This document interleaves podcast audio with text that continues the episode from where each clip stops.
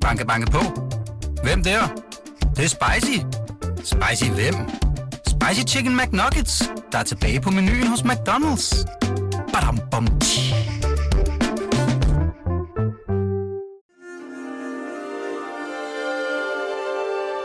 du lytter til Weekendavisen. Her kommer det næste kapitel med Hassan Preisler. Ja, Karen Bro, tidligere chefredaktør på Ekstrabladet og på det magasin, som hedder Five Media. Ja. Siger man det? Five Media? Ja, Five Media hedder det. Ja. Også tidligere chef der. Og nuværende, det ved jeg ikke, men det kan jeg få svar på lige om et øjeblik. Ja, forhåbentlig. Ja. Ja. Vi er hjemme hos dig nu. Mm. Til første time af det næste kapitel i din lejlighed på Vesterbro. Og jeg, da jeg trådte ind her i stuen, så sagde jeg, wow. Ja, det var og fedt. Det mente jeg virkelig. Det er jo, jeg har også set dit kontor, og så køkkenet, som ligger i forlængelse af stuen her. Overalt er der kunst, og det er ikke det moderne kunst, det hele. Ikke? Der er store fotografier af kendte kunstnere, og så er der malerier og collager i forskelligt materiale, tryk og en masse meget imponerende keramik, og det er ikke Søholm eller Kæler, det er keramik af unge funky kunstnere. Og du får det til at lyde godt, det er fedt. Gør jeg det? Ja. Jamen det er jo sådan det er helt vildt, hvor meget der er. Og det havde jeg ikke ventet. Det er ikke lige det, man forbinder med Ekstrabladet. Eller en kvinde opvokset i hos forældre, som begge to kommer fra en religiøst miljø. Det kommer an på, hvor fordomsfuld man er. Jo. Ja, jeg er mega fordomsfuld. Men du sørger i hvert fald for at få nedbrudt dine fordomme, kan man så sige. Ja, og så sidder vi her ved et bord, som er et stort rundt træbord med 2, 4, 6, 8 gule, knaldgule Eames-stole. Ja, det er faktisk ikke Eames. Det er det ikke. Det er fup. Okay, fup Eames. Ja, men, okay. Men jeg synes, de var så flotte. Okay, så du har ægte kunst og fup sådan kan det gå. Design. Ja, sådan kan det gå. Nå, Karen, hvad laver du for tiden? Nu er du 57 og ikke længere chef for hverken Five Media eller Ekstrabladet. Hvad så? Ja, altså så kan man sige, så er jeg jo blevet min egen chef. Ja. Så nu kan jeg smage min egen medicin. Ja, hvad betyder det? Jamen det betyder jo, at jeg har kun mig selv at holde styr på nu.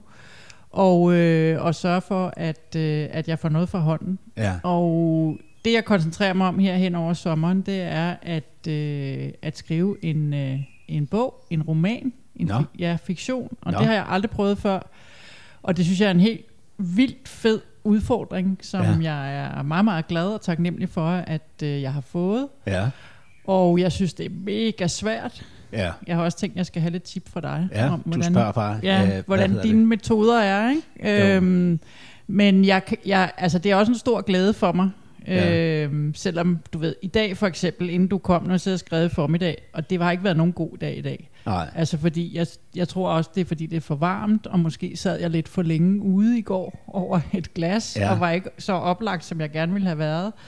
Det kan jo både være godt og skidt. Ja, altså, at være sådan lidt bagstiv, det kan jo også være... Kan du skrive godt på det? Nogle gange, og nogle gange slet ikke. Okay. Men i dag er det jo årets varmeste dag, ikke? Det ved vi jo ikke endnu. Men... Nej, altså indtil videre, det føles som århundredets varmeste dag. Ikke? Den er det helt står stille. Og du bor højt oppe, ikke? Og der har sikkert været sol på hele vejen rundt det meste af dagen, vil jeg gætte på. Ja, det er også derfor, jeg ruller ned ind i mit kontor, fordi... Der står solen lige ind, og det kan billederne ikke tåle. Men du lever af at skrive romaner?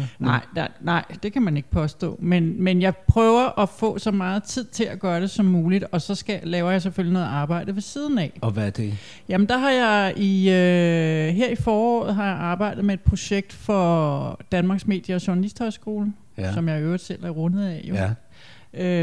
Og projektet har været sådan et undersøgelsesprojekt, som kom i kølvandet på det wake-up call, som Sofie Linde gav branchen, da hun holdt sin nu legendariske tale sidste efterår. Me too.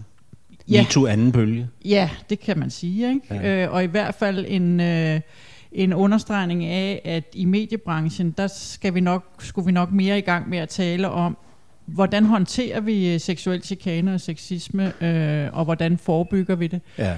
Og projektet her gik ud på at finde ud af, hvad gør de rundt omkring på mediearbejdspladserne? Hvilken viden er der, som vi kan få frem, og som man så jo kan dele og blive inspireret af? Og det synes jeg har været vildt fedt at arbejde med. Ja. Både fordi jeg selv synes, det er vigtigt, og fordi jeg kender branchen, så jeg synes også, jeg har noget at byde ind med.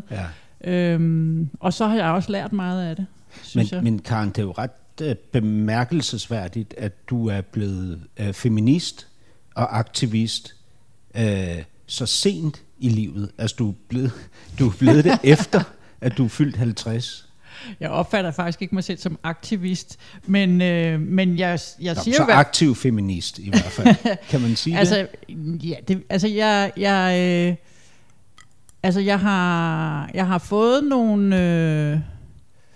Eller jeg giver udtryk for nogle holdninger nu, og det gør jeg jo også mere efter, at jeg ikke er chefredaktør mere, fordi... Ja.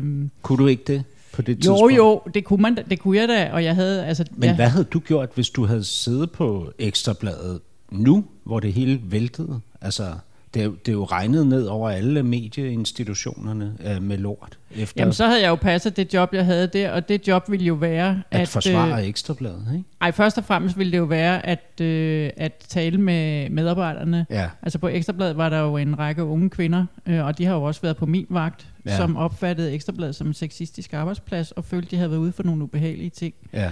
Så det første er selvfølgelig at tale med medarbejderne. Ja, og så, fordi det var jo også på din vagt. Det var også på min vagt, I rigtig mange år. Ja. Du sukker. Ja, altså, hvad hedder det? Det er fordi, det gør mig ked af det. Gør det det? Ja, det gør det. Men hvad tænker du om det? Altså, hvordan kunne det ske? Eller... Jamen altså, jeg har jo tænkt mange ting, og det er jo, jeg kan jo ikke svare lynhurtigt på det med en kort sætning, men jeg har selvfølgelig tænkt meget over, at min generation, da jeg kommer ind... 57. Jeg er 57. Ja. Da jeg kommer ind i den her branche, der er jeg ganske ung selv, ikke? Ja. Og det er jo sådan en rock'n'roll-branche, som er mandsdomineret, og der er en vis jargon. Ja. Og min tilgang og mange af mine jævnaldrende, det er, at den jargon kan vi godt matche, og den kan vi godt lære, og vi kan godt give igen. Ja. Og jeg får den der opfattelse af, at man er en af drengene, sådan så jeg mig selv i mange år, og jeg har altid været super glad for branchen, og synes, det var fedt. Var der en stolthed i ligesom at være kunne blive en af drengene, at man havde opnået? Ja, det tror jeg på en måde. Var altså, det cool? Ja, det tror jeg. Ja. Altså, jeg har jo en storebror, som altid har fyldt meget, som er 10 år ældre end mig, ikke? Ja. Og når en storesøster, som er 9 år ældre end mig, ikke? Og jeg har altid haft mange, jeg har altid godt kunne lide at hænge ud med drengen og gå til rockkoncerter, altså noget, alle de der maskuline ting. Så jeg tror egentlig, jeg var stolt af og synes. Og så kan man sige, det er en historie, jeg også har fortalt i den her sammenhæng, men en af de ting, jeg ser tilbage på, er, at da jeg er meget ung og skal til en samtale på et af de første jobs, jeg har, så bliver jeg sådan advaret om, at du skal bare vide, at han kan finde på at spørge om alt muligt, det får at prøve dig af, ikke? Ja. Og så siger han... er du tidligere pornomodel? Ja. Og så siger jeg, nej, og hvis jeg var, så ville jeg ikke fortælle dig det. Nej. Og det synes han er mega fedt, ikke? Og jeg får også jobbet, og den her historie fortæller jeg rigtig mange gange i løbet af årene som en sjov historie. Ja. Men det er jo ikke sjov. Fordi når jeg fortæller den historie videre som en sjov historie, så er jeg jo sådan set med til at cementere, at det er i orden til en jobsamtale. Ja. Og sige sådan noget, hvilket det jo ikke er. Og der vil jeg sige, den generation, jeg så møder nu, altså den unge generation, de gider ikke sådan noget der. Altså det, jeg oplever, jeg har også holdt en workshop med unge kvinder, primært kvinder. Jeg ville gerne have haft flere mænd med, men det var svært at rekruttere mænd til det. Det er en anden ting, som... jeg også har tænkt over, men de efterlyser sådan set større professionalisme fra branchen. Det er jo ikke professionelt at have en jobsamtale på den måde. Mm. Og det har jeg også tænkt meget over, og også talt med nogle af de andre medieledere om, at vi har været for uprofessionelle. Ja. Altså vi har nok lukket os meget om os selv som branche, fordi vi er super fede, og vi har vores helt egen ting med, hvordan vi arbejder, og vi er under det her pres, og vi har den her jargon. Sådan er vi. Ja. Og det er der ikke nogen andre, der forstår agtigt. Altså, og det kræver ligesom, at man kommer... Nu er jeg jo ligesom kommet uden for boblen, ikke? Ja. Så ser man jo alting meget klarere. Ja, fordi problemet er jo, når man er inde i boblen, så har man jo slidt og slæbt og solgt sin sjæl for at stige i graderne og nå op i hierarkiet, ikke? Jeg har i hvert fald. Og så oparbejder man jo også en eller anden form for loyalitet over for den institution eller det sted, man er ved. Ikke? Altså, du er også nødt til at beskytte det. Nå, man skal da være, apparat, jeg synes da helt klart, at man skal da være loyal der, hvor man er, og mod det sted, man arbejder og sådan noget. Det er der jo ikke noget galt i. Men det, jeg bare tænker på, det er for eksempel med alle de her skandaler, der har været på fra begyndelsen på Zentropa, ikke? Nu på Danmarks Radio, TV2. Pico, tænker du på, ja. Eller i kultur- eller nyhedsafdelingen, altså alle steder på Danmarks Radio, ikke? På TV2, på Ekstrabladet og så videre, ikke? Så har der jo faktisk været i langt de fleste af eksemplerne kvindelige chefer involveret i det her, som har dækket over mandlige krænker, smidt sagerne i skrivebordsskuffen, negligeret det, listet dem ud af bagdøren, hvis det var rigtig slemt, ikke? Jeg tror generelt, at der er mange ting, vi ikke har forstået. Altså, jeg tror for eksempel, at man mener det jo, når man siger, min dør er åben, du kan bare komme ind, hvis der er noget. Ja. Ikke? Men det som jeg ikke har forstået, det er, at selvom jeg selv synes, jeg er super åben, og man altid kan komme ind og snakke med mig, så er det ikke sikkert, at vejen derhen er så nem. Nej. Det er jo nogle af de ting, der også er kommet frem. Tillidsmandssystemer, HR-systemer, alt det der, vi ligesom tror, hvis vi har det, så er alting godt. Ja. Så er der altid et sted at gå hen. Ja. De er ikke blevet brugt. Der har fundet ting sted, som folk har følt var grænseoverskridende, krænkende, og som har været det, og som ikke er gået videre, fordi man ikke har brugt de institutioner. Ja. Så det er også en af de ting i forhold til det projekt, jeg lavede, hvor jeg har spurgt, hvad gør I, når det her ikke virker? Hvad er så alternativet? Eller hvordan får I det til at virke? Ikke? Nu nævner du, at du trådte ind i branchen som helt ung. Ja, jeg var 19 år, da jeg startede på Journalisthøjskolen. Og 24, da du var færdiguddannet. Ja. Og du starter på BT som 26-årig. Ja. Der mødte jeg dig. På BT. Ja. Der havde du kæmpe langt hår. Jeg havde meget, meget langt hår. Ja. Og var... Ja, hvis du har været 26, og du er 57 i dag, så har jeg været 19. Okay, så tidspunkt. Du var den alder, jeg var, da jeg startede på skolen, ja. Og jeg var redaktionsbud på BT. Ja. Det hed redaktionsmedhjælper. Hvad skulle du egentlig... Hvad var din jobbeskrivelse? Jeg skulle... altså ikke fordi jeg ikke kan huske, men... Nej, jeg skulle gå i billedarkivet og finde billeder. Gud, ikke? De var jo lå i sådan nogle brune papirsposer. Ja, det er rigtigt. Og så skulle jeg gå i tekstarkivet og finde gamle tekstartikler vi kunne ikke google, emner. Jo. Nej, der var ikke noget... Google. Altså, I sad ved computer, men det var jo der, I sad og redigerede avisen. A-Tex hed det. Jamen, vi sad jo også og lavede layout, vi sad og tegnede op og på den her måde. Og I sad og tegnede, og de sider skulle så sendes med en rørpost. Ja, rørposten. Over til typograferne. De blev sendt ned under gaden. Ja, og det gjorde jeg. Ja, du ordnede rørposten. Ja, og så skulle jeg, hvis jeg var der i dagtimerne, så var det jo ikke så meget redaktionsarbejde. Så skulle jeg hente øl og smørbrød til redaktionsmøderne. Synes du, det var fedt? Kunne du godt lide at være der? Jeg tjente simpelthen så mange penge. Okay. Altså, det var så vildt at have så meget, så høj en løn og være så ung. Ikke? Hvordan fik du jobbet? Jamen, det fik jeg gennem min tante, som var journalist derinde, Pia Junø. Det er rigtigt, ja. Så fik jeg... Hvordan har hun det? Hun har det godt. Hun har pensioneret sig, ikke, som freelancer. Ja. Ja. Sad jeg jo, og så kom du ind og var ja, altså ung, men i min verden var du jo rigtig voksen, fordi du var uddannet og sådan noget, ikke? Og, ja. Og du startede op på redaktionen og var, der du stadig, men du var så smuk. Ej, det passer ikke. Jo, du var. Med kæmpe stor... Jeg er rød i hovedet nu. Du vifter intenst med en japansk vifte, du har i din hånd. Ja. Med stort rødt hår. Ja, der havde jeg rødt hår. Ja. Det vildeste og garn. Og høje hæle og stramme jeans. Og, really? Ja. Okay. Ja, helt klart. Og så var du skarp. Altså, også i tonen.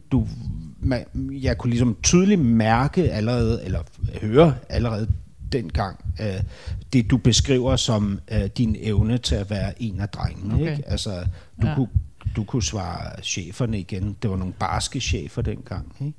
I det hele taget, så var det jo, altså det var jo et vildt rigt, altså det var jo det vilde vesten, mediebranchen dengang. Der var jo alkohol og cigaretter over det hele, ikke? Og hver eneste aften, når avisen var afleveret, så gik vi på bar, ikke? Ja. Og drak os knaldende stive. På Vessels Kro og Andis og hvad. Og vi skal jo huske at tænke på, hvornår vi havde deadline, ikke? Det var jo 3:00 p.m. Så gik vi ud. Ikke? Det er jo og helt, drak, det er jo og, helt vildt. Ja. Endte alle mulige steder. Der var et værtshus nede i Nyhavn, der hed Øresund. Ja. Hvis man glemte at gå hjem, så var det der, man gik hen. Ikke? Ja. Ja. Man mødte 7:00. Man havde arbejdstid. Man mødte 7:00 om aftenen. Ja. Det er også crazy at arbejde på den måde, som 26-årig. Ja. Ja. Jeg synes, det var virkelig vildt. Altså, og så var det jo også, der var absolut ingen regulering af tone og, Hvad blev der sagt? Kan du huske det? Jamen, altså prøv at høre. Jeg var jo nogle af de markante ældre kvindelige journalisters bøjtøj. Altså, jeg havde langt hår og sådan noget, og jeg kan se på billeder, jeg måske endda var en ret flot ung fyr. Du var flot. Gang, ikke? Nu kan jeg gengælde komplimenten. Tak. Vil du låne viften? du kan bedre tage det, kan jeg se. så de var jo efter mig, ikke? Altså, på alle mulige måder, ikke? Også når vi gik på bar og sådan noget, ikke? Altså det er jo ikke sjovt, jo. Altså hvis det var ubehageligt for dig. Altså nu sidder du selv og tager et smil på. Jamen men... det synes jeg ikke det var. Altså jeg kunne godt ligesom forandre mit perspektiv og så mobilisere en følelse af at det var grænseoverskridende, men jeg nød det jo. Altså det var jo ekstremt. Følte du dig flatteret? Ja. Okay. Ja. BT. Det er vildt at tænke på. Ja. Jeg var der det var mit første københavnerjob. Ja. Det var også sådan, altså... Jeg kom jo fra Haslev, fra en lille provinsby. Ja, ikke? Og hjemme hos os havde vi Dagbladet. Ja. Da jeg var barn, så troede jeg kan huske, da jeg opdagede, at bagsiden ikke var forsiden, det kunne jeg ikke forstå, fordi jeg læste altid bagsiden først, fordi der var tegneserie. Ja. Og så jeg min far, han sad og læste den forkert. Ja. Og så sagde jeg, du læser den forkert. Så sagde han, nej, det er sådan her. Nå. Din far? Ja. Hvad hed han? Jens. Og din mor hed? Martha. Hun er lige død, Martha. Ja, hun døde i november. Som 94-årig. Ja, det er flot, ikke? Virkelig langt liv at have levet, ikke? Jo. Hun har både oplevet 2. verdenskrig og corona. Ja, og en mor, du var meget tæt på. Ja. I havde et meget nært forhold. Ja. Og når du beskriver hende, så er det med masser af beundring. Altså, ja. Kæmpe beundring. Du synes, hun var mega stærk. Ikke? Mega stærk, mega sej. Og det kommer vi ind på. Men din far,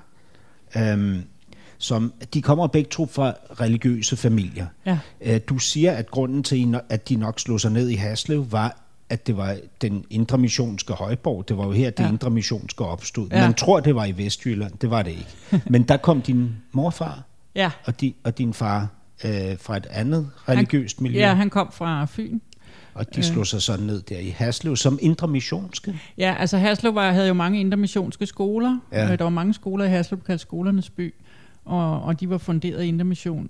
Og de mødtes på landbrugsskolen, hvor min far var elev, og min mor var i køkkenet. Ja. Og det er helt sikkert, at de var der, fordi det var et godt sted at være, fordi det var Indremission. Ikke? Men min mor har jo sagt, at hendes hjem, de var ikke så indremissionske, så det gjorde noget, de måtte både danse og spille kort. Og hvad med din far? Jamen det tror jeg skulle være, eller undskyld. Du bandede, og med det samme nærmest slog du dig selv over læben. Det var meget indre missionsk, din reaktion. Ja, det var det nemlig, men det, er fordi, det må være fordi vi snakker, fordi jeg taler faktisk ikke så pænt. Altså jeg bander faktisk. Det må du gerne her. Ja, det gør jeg, kommer jeg sikkert også til. Gør det endelig. Ja, men hvad hedder det... jeg tror det var værre. Altså jeg tror han kom fra, min far kom fra et hjem, hvor der var sådan mere over i at man bad bordbøn og mere sådan. Ja. Altså jeg kan huske jeg læste på et tidspunkt min farfar havde skrevet dagbøger, hvor jeg mange år efter han var død sad og læste. Og der var der sådan noget hvor han havde været i København, og så havde han været i Tivoli, og det beskrev han som altså Sodoma og Gomorra. Altså det var helt, din farfar. Ja, som om at det var bare det. Altså, nej, hvor vildt. Ja. Så det siger måske lidt om det, ikke? Men du siger jo, nu reagerer du kraftigt på, at du selv bandede. Du skulle ikke bede. Nej, man bandede ikke. Nej, jo, vi skulle bede aftenbøn. Ja. Det skulle vi. Vi skulle bede vores aftenbøn. Men bordbønnen slap du for. Ja, så der var det mere loose, og man kan sige, jo, vi skulle bede aftenbøn. Altså, og jeg turde ikke at holde op med at bære aftenbøn, før du var 15. Ja, det har jeg fortalt før. Og så siger du, at du var bange for, at der skulle ske noget ondt. Altså, at noget ondskaben ville ramme dig, hvis du holdt op med at bede. Ja. Det var jeg. Har du stadig sådan noget svævende over dig? Så er det nøje?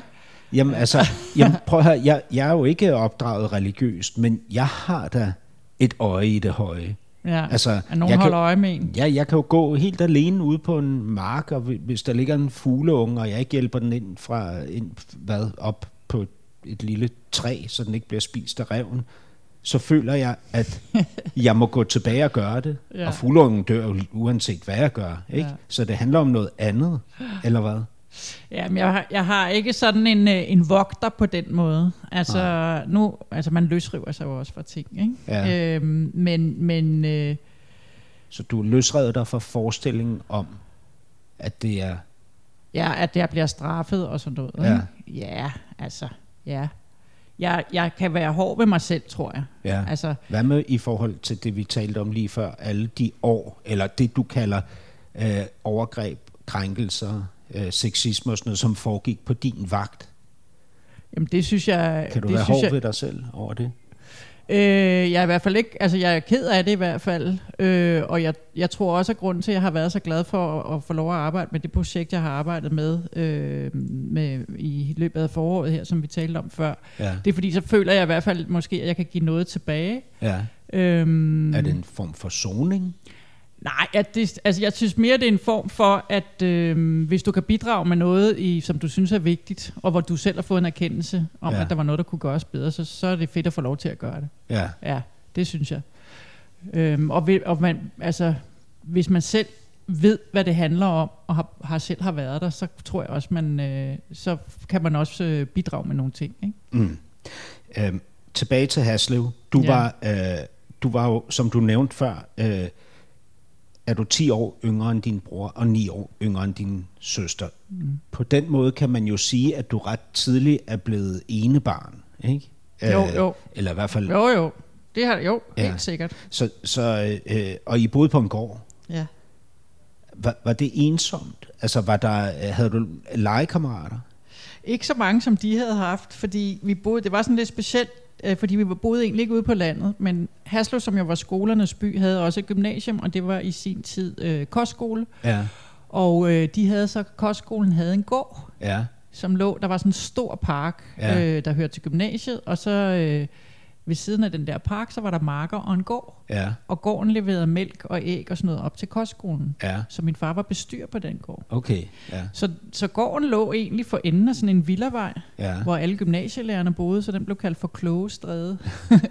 Og så var der sådan en grusvej, og så var gården der. Ja. Så jeg boede egentlig jeg voksede op på en gård, som egentlig var i byen på en måde. Ikke? Ja. Og alle de der gymnasielærers børn, de var på jævnaldrende med mine søskende, så de havde masser at lege med på den vej, da de var små. Ja. Men der var ikke rigtig nogen på min. Så jeg gik rundt og var dybt irriterende og stod og bankede på min søster og brors dør og sagde, må jeg komme ind, ikke? De var dine forbilleder, har du sagt. Helt vildt. Din bror i forhold til musik, og din søster i forhold til sprog. Ja. Og så var der jo din højt elskede far. Du var meget tæt på ham. Jeg elskede min far. At sidde og læse sammen med ham var super fedt, siger du. Og så siger du, men desværre troede han ikke på så meget på sig selv. Mm. Han havde ikke noget stort selvværd. Mm. Han havde faktisk et sort syn. Det havde jeg en meget tidlig fornemmelse af. Ja. Han var lidt den der, at vi var ikke rigtig noget, og vi kunne ikke rigtig noget. Ja. Det er jo ret vildt. Ja. Hvad var det? Jamen, der er jo mange ting, jeg ikke ved om det, desværre, men jeg kan huske, at jeg havde den der, altså jeg kan huske, at jeg første gang kunne formulere det, som jeg siger i det der interview, du har fundet, ja, over for min søster. Ja. Hvor hun ligesom... Hvor gammel var du der? Jamen, jeg har ikke været så gammel, men gammel nok til at kunne... Sige det. Ja, ja. Teenager. Nej, han døde jo, da jeg var... 13. Ja. Men jeg har vel snakket med hende om... Ja, det har jo været efter, han var... I hvert fald kan jeg bare huske, at det, at hun bekræftede, at ja, der var den der fornemmelse af, fordi han selv havde det sådan, jeg er ikke noget særligt, jeg kan ikke noget særligt. Det sivede ligesom igennem. Men hvordan kom det ligesom sådan til udtryk i jeres hverdag? Altså, hvordan... var det noget, han sagde? Var det noget, du bare kunne fornemme, eller... Hvordan? Altså jeg kan huske, altså han var jo kærlig og sød over, altså det bedste jeg vidste, da vi boede på gården, det var, han havde sat en gynge op til mig ude i stallen, hvor jeg kunne enormt godt lide at være derude, og du ved, at gå og klappe køerne og sådan noget og være der. Ja. Indtil min søster sagde, puha, du lugter af ko, så vil jeg ikke være derude mere. Uh-huh. Så blev min far enormt ked af det, har min mor fortalt. Nå. Anyways, og det der med at gå på biblioteket sammen med ham, han læste meget og læste højt og sådan noget. Det var virkelig fedt, ikke?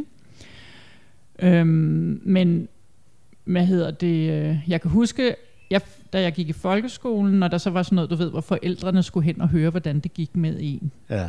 Og der... og så var jeg enormt spændt. Nogle gange var han jo selv med, men der var en gang, hvor han havde været derhen, hvor jeg ikke havde været med, og så var jeg sådan, hvad sagde de? Og jeg havde sådan, det var fordi, jeg ville have ros, ikke? Ja. Og jeg vidste også godt, at jeg klarede mig godt, ikke? Ja. Og så var han bare sådan helt nedtonet, sådan, jo, det, du ved, helt underspillet, og det var nok meget fint, eller sådan, ja, du ved. Altså, så det var sådan attituden af, at man skulle ikke tro, man var for meget agtig. Det kan jeg huske, det der. Ja. Og jeg synes, det var så tarveligt, at han ikke... Altså, hvorfor kunne han ikke ligesom... Jeg ville gerne have, at han skulle komme og sige, de sagde, du var så dygtig, og at han skulle være stolt over mig, ikke? Ja. Det kan jeg huske. Og så har min mor fortalt, at han var åbenbart som moody, så nogle gange sad han på bagtrappen og havde nederen, og så skulle man bare lade være at snakke med ham og sådan noget. Men det kan jeg ikke huske. Okay, men du har talt med din mor om det her, altså om hans dårlige selvværd og sortsynet, og det, at han så lagde det dårlige selvværd ned over jer andre også. Ja, det sidste har jeg nok mere talt med min søster, men jeg tror også, jeg har nævnt det over for min mor. Ja. Altså, jeg synes virkelig, jeg sloges med det. Altså, det synes jeg virkelig, jeg gjorde. Og jeg har også været... Altså, hvordan sloges? Med hans dårlige, eller med dit eget? Med mit eget. Som barn? Ja, det synes jeg. Ja. Og også som ung og voksen. Ja. Altså, jeg har altid haft den der med, at nu kommer der nogen lige om lidt og opdager, at det er et stort fake, at jeg ikke kan finde ud af noget. Ikke? Ja, det har jeg også. Stadig. Det er pisse, jeg tænker. Ja. Tænker du også sådan i dag? Nej. Du ikke længere? Jeg tænker for eksempel med det her. Det er jo ret vildt at sige... til at sige åbent, nu prøver jeg at skrive en roman. Jeg har aldrig prøvet det før, og det kan være, det går fuldstændig galt. Ikke? Ja. Men altså, der har jeg det sådan, det er jo også alderen og sådan noget. Ikke? Altså, jeg gør, hvad jeg kan. Det kan jeg love dig. Ja. Jeg gør alt, hvad jeg kan. Ja. Og så kan jeg ikke gøre mere. Og men det skal være alt, hvad du kan? Ja, eller det skal være alt, hvad jeg kan. Okay. Ja, det skal det. Det er altid. Rigtigt. Ja, det altid. Skal det. Det synes jeg. Altid alt, hvad du kan. Det synes jeg, man skal prøve. Ja. Jeg synes du ikke? Jo, det har jo også sine omkostninger, hvis man er sådan en, der fortæller sig selv, at man altid skal give alt, hvad man kan. Ja, ikke? Jo. Det er også derfor, jeg siger til dig, nu har jeg fået mig selv som chef, så nu får jeg egen medicin. Ikke? Men du nævnte det før, da du er 13 år, så dør din far af en sygdom, som cancer, ja. Rammer hurtigt, eller rammer og tager ham hurtigt. 4 måneder, ja. Det er jo selvfølgelig et chok, ikke? Det er klart. Du kalder det en eksplosion. Hvorfor en eksplosion? Altså, hvad betyder det? Jeg kan faktisk ikke huske, at jeg har sagt det, men det er jo, altså, det kan. Du siger, at du oplevede, at det hele eksploderede, og som resultat af det blev du meget kontrollerende. Ja, det er rigtigt. Ja. Det hele eksploderer, fordi du tror jo ikke, det kan ikke ske jo. Du kan jo ikke miste dine forældre. Nej. Altså der kan ske alt muligt. Altså der var barn, der var jo hele med den kolde krig og sådan noget. Der var jeg enormt bange for, at der kunne blive krig. Ja, det var jeg også. Ja. Og så sagde jeg til min søster, der kan ikke blive krig i Danmark, vel? Og så sagde hun, og det synes jeg ikke, hun skulle have gjort, så sagde hun, det ved man ikke, det er der ikke nogen regler for. Der kunne hun jo godt have sagt, nej, det kan der ikke. Men hun havde jo ret. Ja. Alt kan ske. Ja. Ja. Men det der, det havde jeg ikke forestillet mig kunne ske. Nej. Og så er der den der, altså du ved, så bliver han, jeg kan huske, jeg kan bare huske meget tydeligt, at jeg så mine forældre stå, og de kyssede hinanden i gangen, og det var et farvelkys til, at han skulle på hospitalet. Og de gik ikke normalt, de var ikke så meget fysiske, så der var noget særligt på færre, det kan jeg huske, jeg vidste der, ikke? Ja. Og så kom det her forløb, hvor han var indlagt, og på forskellige, det er jo en vild sygdom, som man jo bare, altså man ser ikke godt ud, vel? Og han kom hjem, og han var altså træt, og min mor, jeg kunne huske også, min mor var stærk som en bjørn, ikke? Men jeg kunne huske en dag, hvor hun sad og græd og sådan noget, og jeg kunne slet ikke have alt det der. Jeg tog telefonen en dag, hvor min farfar ringede og græd. Det kunne jeg heller ikke, jeg kunne slet ikke deale med det. Nej. Så det hele faldt fra hinanden, og så havde jeg det jo bare sådan, jeg lod bare som ingenting. Altså jeg fortalte jo ingen kammerater. Nej, du holdt det hemmeligt, for alle. Ja. Og så havde du det den dag, din klasselærer tog det op, og ligesom gjorde opmærksom på. Det gjorde hun også derovre. På en virkelig dårlig måde. Ja. Fordi hun gjorde det, da jeg kom i skole. Altså jeg gik jo bare i skole. Det var jo, vi vidste jo godt, hvor det bare hen. Ja. Og så er det jo også en form for en lettelse. Det var det altså også for mig. Jeg var bare sådan, så skal jeg bare videre. Altså jeg kunne slet ikke deale med det. Ja. Og så var flaget på halv. Kommer i skole, og så siger, jeg sidder nede bagerst i klassen, og så siger hun, som I nok kan se, er flad på halv, og det er fordi Karens far er død. Ja. Og så forsvinder gulvet under mig, fordi det er jo ikke planen. Nej. Planen er, at vi alt skal være normalt, nu skal bare videre. Ja. Og så sker det, jeg frygter, nemlig at de ved ikke, hvordan de skal håndtere det, mine kammerater, enten er de alt for tæt på, eller også så tør de slet ikke snakke med mig. Jeg hadede hende i overvis. Og hvad betyder, enten var de alt for tæt på? Altså, så invaderede de dig, eller... Ja, fordi det føltes jo invaderende for mig, fordi meningen var, at vi skulle være, ligesom vi plejede at være. Ja. Så derfor kunne jeg jo ikke have, at de kom hen og spurgte, om jeg var okay. Alle de ting, som jo er omsorg, og som jo er rigtig godt, det var jo for mig ubehageligt, fordi vi skulle lade som ingenting. Ikke? Du har allerede som 13-årig, har du en fornemmelse af, at det her kommer til at få konsekvenser. Det er vildt. Er det ikke det? Jo. Hvad vidste du ligesom om det, at det ville komme til at gøre? Jeg vidste et eller andet sted, uden at kunne formulere det på den måde, så vidste jeg godt, at det ikke var sundt, sådan som jeg... Altså, og det jeg jo kan se i dag, altså selvfølgelig skulle jeg have haft noget hjælp, ikke? Altså jeg kan huske første gang, jeg som voksen hørte om sovegrupper og sådan noget for børn, ikke? Så begyndte jeg at græde helt vildt. Ja. Jeg bebrejder ikke nogen. Altså jeg bebrejder ikke min mor eller min søskende, fordi... Hvorfor ikke? Fordi de gør det så godt de kan. De har gjort det så godt de kunne. Og tiden var en anden dengang. Men du var vred i overvis på den lærer, der satte flaget på halvt og informerede din... Det er også nemmere at være vred på en lærer. Ja. Jeg havde det jo sådan, at... Og jeg havde det sådan, det er mere synd for min mor, end det er for mig. Altså, okay, ja. Og også for dine søskende? Jeg tænkte mest på hende. Ja. Jeg boede jo sammen, så altså min mor mistede jo alting i et hug. Hun mistede sin mand, hun mistede sit job, og hun mistede sit hus, fordi de var knyttet op på ham. Det er jo ret vildt. Ja. Der er hun 50. Ja. Og så får hun det her lille hus, sådan et socialt boligbyggeri, der er i Haslev, som er faktisk en lille hus på 100 kvadratmeter. Der lå sådan en række af ens huse, ikke? Ret fint, og en stor have. Og bliver hjemmehjælper. Så får hun en lille bil, og så er hun hjemmehjælper. Ja. Så arbejder hun 12 dage. Kører hun hjemmehjælp, og så 2 dages fri. 12 dage, 2 dage fri. Ja. Og så jeg stod og kiggede ud af vinduet i weekenden, når hun arbejdede. Og hvis hun var 1 minut for sent, så var jeg sikker på, at hun var død. Altså, jeg var så bange for det. Har du haft det sådan helt frem til, hun så endelig døde som 94-årig? Nej, altså, men jeg har altid frygtet, altså, jeg har altid vidst, at det ville, eller jeg har været bange for, hvordan jeg skulle takle, at hun døde, fordi at det var jo, altså, det var jo ikke godt taklet på nogen måde. Nej. Min far, der er jo en anden ting, som har sat sig meget dybt i mig. Jeg ville jo ikke se ham. Nej. Jeg ville ikke se ham på hospitalet. Nej. Og han spurgte efter mig, og jeg ville ikke derhen. Oh. Og det kan du også sige rigtig meget om. Det skulle man jo også have sagt til mig, at jeg skulle. Men jeg fik lov at blive hjemme. Altså, jeg fik lov at køre det der trip med, at lade som om det ikke var, ikke? Ja. Det har jeg selvfølgelig haft det ekstremt dårligt med. Ja.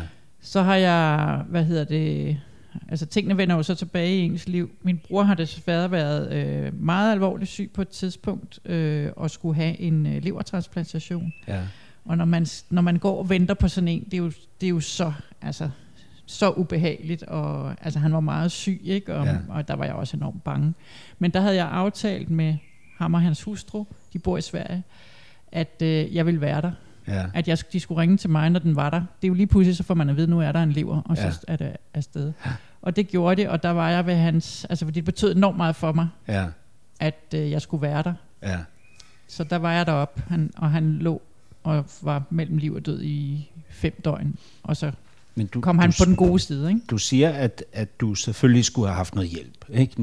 Nogen skulle have grebet ind, ikke? Og så skulle du have fået noget professionel hjælp til at takle det. Jeg er rigtig glad for i dag, at der er der jo, altså, der ved man jo godt, hvad man skal gøre. Der er jo sorggrupper. Ja.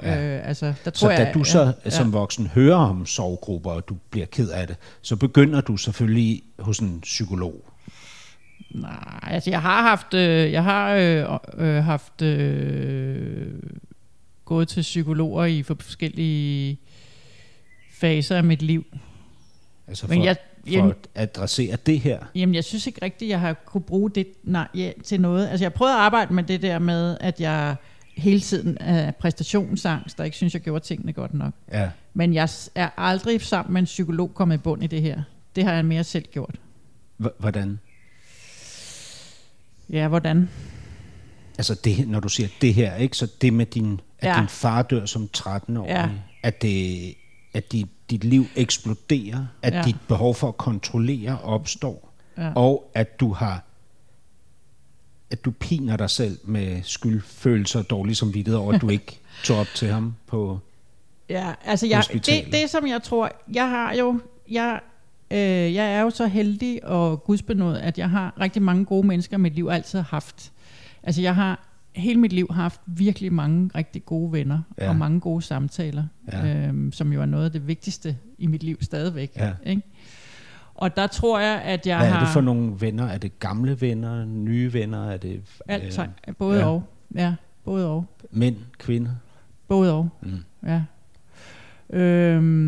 og jeg har heldigvis været åben om at kunne snakke om de her ting. Jeg har snakket med rigtig mange mennesker om de her ting.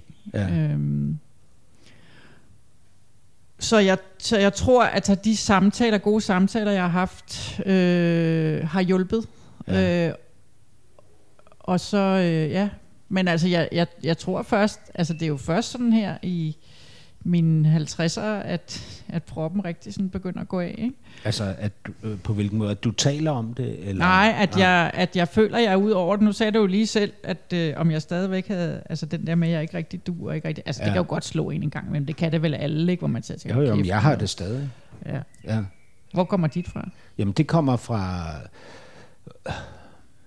Ja, hvor kommer det fra? Altså,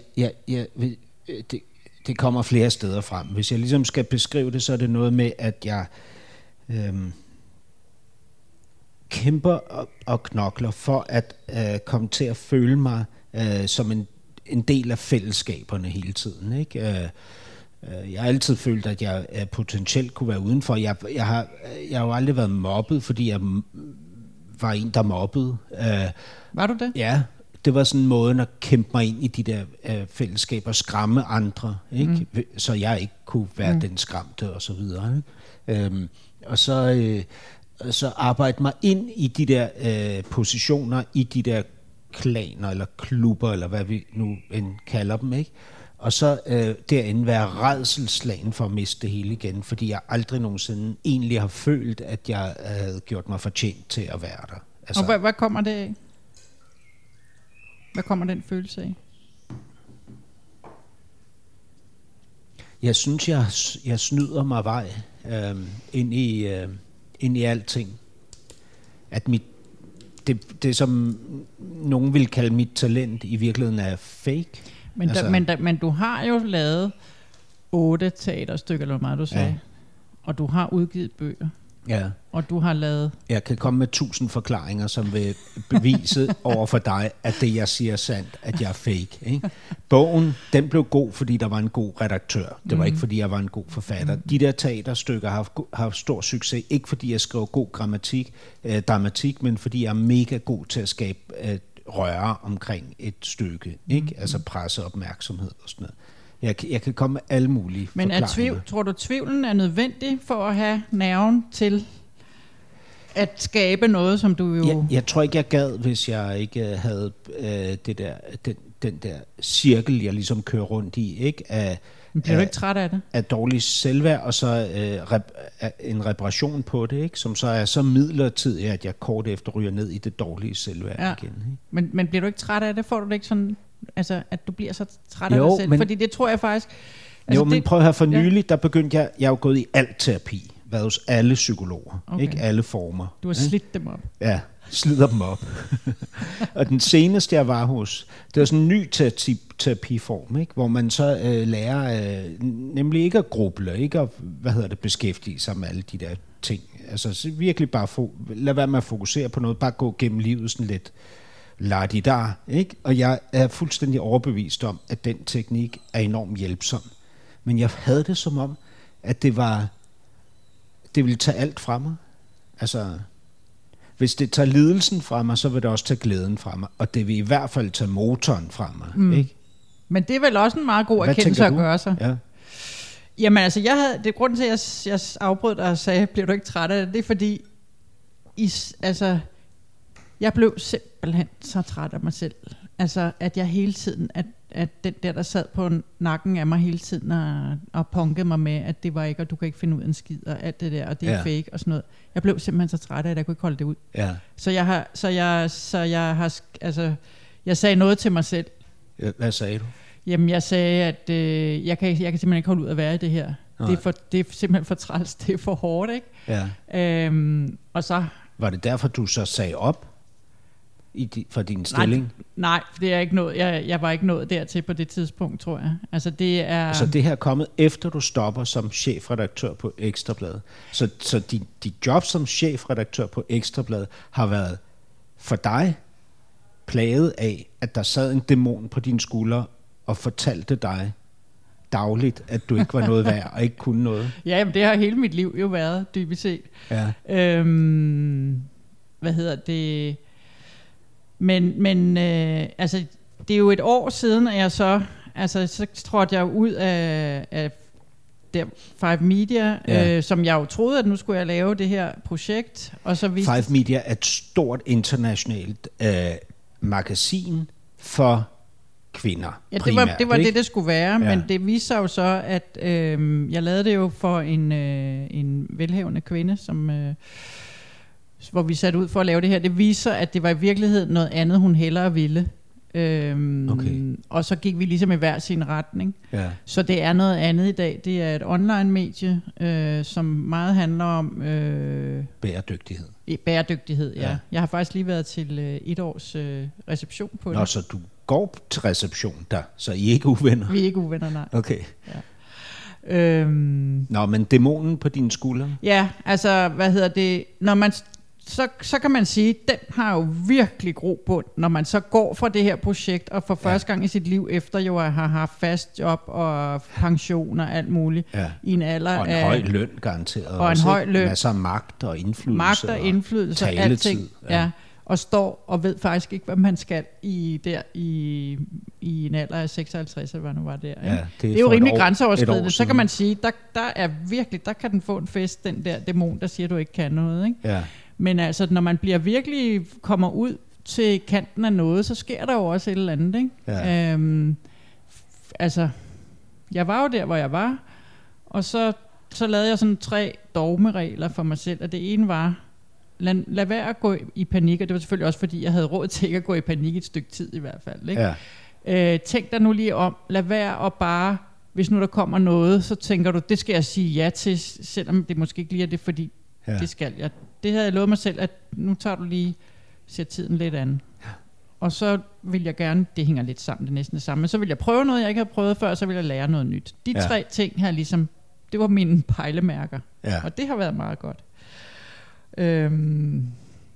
Så der sker et eller andet i den fase, som, altså, jeg er jo virkelig meget i selskab med mig selv og mine egne tanker og alt det der roder inde i. Når du har pisse travlt og er i boblen og i nyhedsmøllen og alt det der, så kan du ikke, så mærker du måske ikke så meget, hvordan du har det. Nej. Så det der, dæmonen og alt det der, det er et vilkår, det er bare sådan, du er. Ja. Men når du lige pludselig stopper op, som jeg så gjorde der, så er det meget præsent. Ja. Så er dine dæmoner meget præsent, og dine moods, altså jeg synes virkelig sådan, hold kæft, mand. Altså det er jo apropos min far det, altså jeg mærker jo min egen moods, hvor jeg sådan tænker, nå okay, det er sådan du har det i dag. Ja. Nå, men det må du så lige komme igennem aktivt. Altså hvor du måske synes du minder om din far nogle gange. Jeg kendte ham jo ikke godt nok til at vide det, altså jeg har jo ikke lært ham at kende. Det er jo også det jeg er ked af, ikke?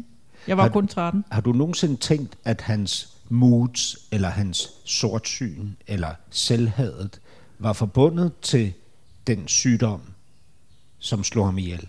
Ja, det har jeg da. Ja. Jeg aner jo ikke en skid om det, men det har jeg da. Altså, jeg havde det også sådan, at jeg synes, det ved jeg heller ikke noget, men jeg synes ikke, han kæmpede nok. Jeg synes, han skulle kæmpe noget mere, og sådan, jeg synes, det virkede som om, at... Altså, han skulle have vundet over sygdommen. Ja. Alt sådan noget, ikke? Er sortsyn farligt i din verden? Det tror jeg nok, jeg har... Jeg kan godt høre... Ja, det tror jeg nok, jeg har tænkt. Og jeg har sådan meget, fordi... Min mor er jo... Altså, hun var jo et lys, ikke? Ja. Og sådan en rigtig god underspil af jysk humor, og virkelig varmt væsen, ikke? Så jeg har altid følt, der var ligesom de 2. Og hun levede til, hun var 94, ikke? Mega sej, ikke? Men jeg tror det er sundt at arbejde med sig selv og at prøve at gå, altså og se lyset, ikke? Det tror jeg da bestemt. Du har også været gift, Karen. Ja, det har jeg. Du har ikke nogen børn. Har du ikke været gift? Jo. Nå. Jeg var gift? Nej, jeg er ikke gift nu. Nu har jeg en kæreste, jeg bor sammen med. Ja. Men jeg har været gift i 5-6 år. Ja. Altså sammen med... Kirkebryllup eller? Nej, det var det ikke, desværre. Det ville jeg gerne have haft. Men det ville hun ikke. Nej, okay. Så der kom en fra borgerrepræsentationen og viede os til selve festen. Okay, nå, det er ret fint. Det var Manu Sarén. Nå, okay. Og så har jeg jo så en datter fra det ægteskab og, og en nyfødt søn fra det forhold, jeg er i nu. Det er så skønt. En lille en på 7. En lille en. Men du har jo ikke nogen børn. Nej. Din ekskæreste Michael havde... Han har en dreng, Kasper. Som du så blev... Det er min papsøn. Som du blev papmor til, da han var... 2,5. 2,5 år, ikke? Ja. Og du var gift i 15 år. Ja, vi var sammen i 15 år. Vi levede sammen i 15 år, og vi var gift... Fordi Michael ville nemlig ikke giftes. Jeg plagede ham helt vildt. Ja. Og så til sidst, så sagde han, det må vi nok hellere så. Hvorfor ville han ikke? Jeg tror bare, han synes, det var sådan en gammel institution og lidt ligegyldigt og sådan noget. Men hvis det var ligegyldigt, så kunne han jo bare gøre det. Ja, det kan du sige. Men I var sammen... Det gjorde han jo så også. Sammen i 15 år, indtil du går fra ham. Ja. Din forklaring på det her brud er... at din karriere fylder så meget. Er det rigtigt? En del af det. Ja. Og så er det jo en del af alt det, vi sidder og snakker om her. Altså, hvad er det? Jamen det er, at hvis jeg skal have has på de der ting, som er i mit liv, så skal jeg nok ud på den anden. Det her, det er jo efterrationalisering. Det er jo ikke noget, jeg kan se der. Men så skulle jeg åbenbart ud på den anden side og være mig selv og arbejde med det, ikke? Ja. Og lige sammen fra år 2000 til år 2015. Ja. Og jeg var og er meget, meget glad for de 15 år, vi havde sammen, som var mega fede. Altså for eksempel hele glæden ved kunst havde vi sammen. Mm. Musik, altså dyrkede meget af kulturlivet sammen på den måde, og havde fantastiske rejser og sådan noget. Jeg kan huske den allerførste rejse, jeg var på med Michael, da vi lige var flyttet sammen. Der var vi i London. Ja. Og så var jeg bare sådan... Han gider alle de fede ting, som jeg også gider. Altså, han havde bare, du ved, han havde styr på udstillinger og koncerter. Men da I så når 15 år længere frem, og du ikke længere siger, han gider alle de fede ting, jeg også gider. Hvad er det så, der har taget over inde i dig? Jeg tror, du beskrev det som restløshed. Men det blev også, det var også en restløshed.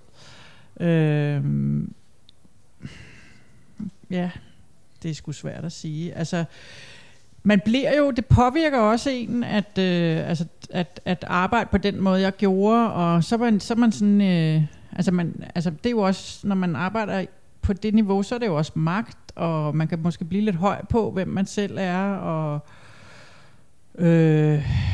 man er meget ude, og møder mange mennesker, og på, og alt sådan noget, ikke?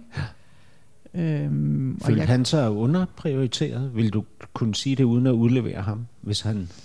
Det ved jeg ikke, hvordan han følte det. Altså, han var også journalist. Ja, og han og Michael har jo også, altså han har jo, altså går meget op af sine egne interesser også.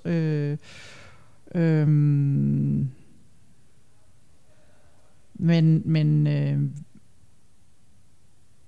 det er sgu svært at sige. Jeg er super glad for, at vi har et godt forhold i dag.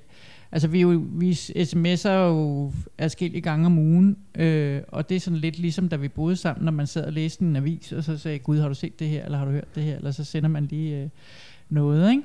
Og vi ses, og også med Kasper, det synes jeg er ret fedt. Kasper, din papsøn. Ja, som nu er en voksen ung mand på 24, tror jeg han er. Jeg skal altid spørge ham, er du 23 eller 24? Jeg tror han er 24. Ja, som er virkelig, altså... som jeg er meget glad for stadigvæk at have et forhold til, ikke? Og til dem begge to. Ja. Karen, nu er tiden gået. Nej. Jo. Så er det godt, vi har en time mere. Ikke? Tak fordi jeg måtte besøge dig. Tak fordi du ville komme. I dit kunsthjem her på Vesterbro. Vi ses igen til anden del af det næste kapitel. Det glæder mig til. I lige måde. Du lytter til Weekendavisen. Her kommer det næste kapitel med Hassan Preisler. Nå, Karen Bro. Nu sidder du og jeg over for hinanden i Weekendavisens studier, som ligger i Berlingske Medias bygning. Ja. Og vi er faktisk omgivet af BT, lige her, hvor vi sidder. BT, som du og jeg jo begge to arbejdede på, da vi var henholdsvis 19 og 26. Ja. Eller fra vi var 19 og 26, ikke? Jeg var redaktionsmedhjælper, altså en form for bud, og du kom ind som redaktionsassistent, altså redigerende på avisen. Redaktionssekretær. Sekretær. Redigerende på avisen, ikke? Som 26-årig. Ja. Med ildrødt hår. Yes. Nærmest, det var mit eget. Det er dit eget. Det var mit eget dengang. Ja. Nærmest direkte fra Journalisthøjskolen. Du havde været ude 2 år, ikke? På det tidspunkt. Jo, passer meget godt. Jo, det var mit første københavnerjob på en sådan et stort Københavns medie. Ja. Og så, jamen, så kan jeg jo ikke lade være med at tænke på noget, Karen. At der er jo, løbet en del vand under broen, som folk har begyndt at sige. Jeg tror i virkeligheden, det hedder vand gennem åen. Ja. Men jeg hedder jo Bro, så det passer meget. Ja. Men der er jo sket meget. Altså, der er gået mange år. Vi er jo ligesom tilbage ved begyndelsen ved at sidde herovre for hinanden, men alting har jo forandret sig. Altså, de institutioner, vi trådte ind i, så ud på en bestemt måde. Kulturen var, som den var, ikke? Og alting er noget andet og nyt i dag. Og det synes jeg personligt er ret vildt, altså især i lyset af, at jeg syntes, at du kunne være en mega interessant gæst, fordi du har gennemgået en kæmpestor transformation, virkede det som om, når jeg kiggede på dig udefra. Altså, blandt andet er du gået fra drengeavisen over dem alle, Ekstrabladet, til at udgive et magasin for modne kvinder, Five Media, ikke? Jo, det var planen i hvert fald. Ja, det var planen. Den faldt så fra hinanden. Ja. Nu er du så freelancer, men det var jo altså et radikalt skridt, ikke? Mm, jo, mens jeg var på drengeavisen, som du kalder den, der lavede jeg faktisk en kampagne på et tidspunkt, som jeg synes både var ekstrabladsk, og så, som også havde fat i noget af det andet, som hed Løgnen om ligestillingen. Ja, ja. Men, så tingene fusionerede også lidt. Men det, jeg jo er nysgerrig på, det er alle mellemregningerne, og hvordan tingene fusionerede, men især, hvordan de ikke kunne fusionere, fordi sådan er det jo også, og det er jo derfor, vi gennemgår forandringer, ikke? Men jeg bliver simpelthen nødt til at spørge, du smiler så stort og sødt.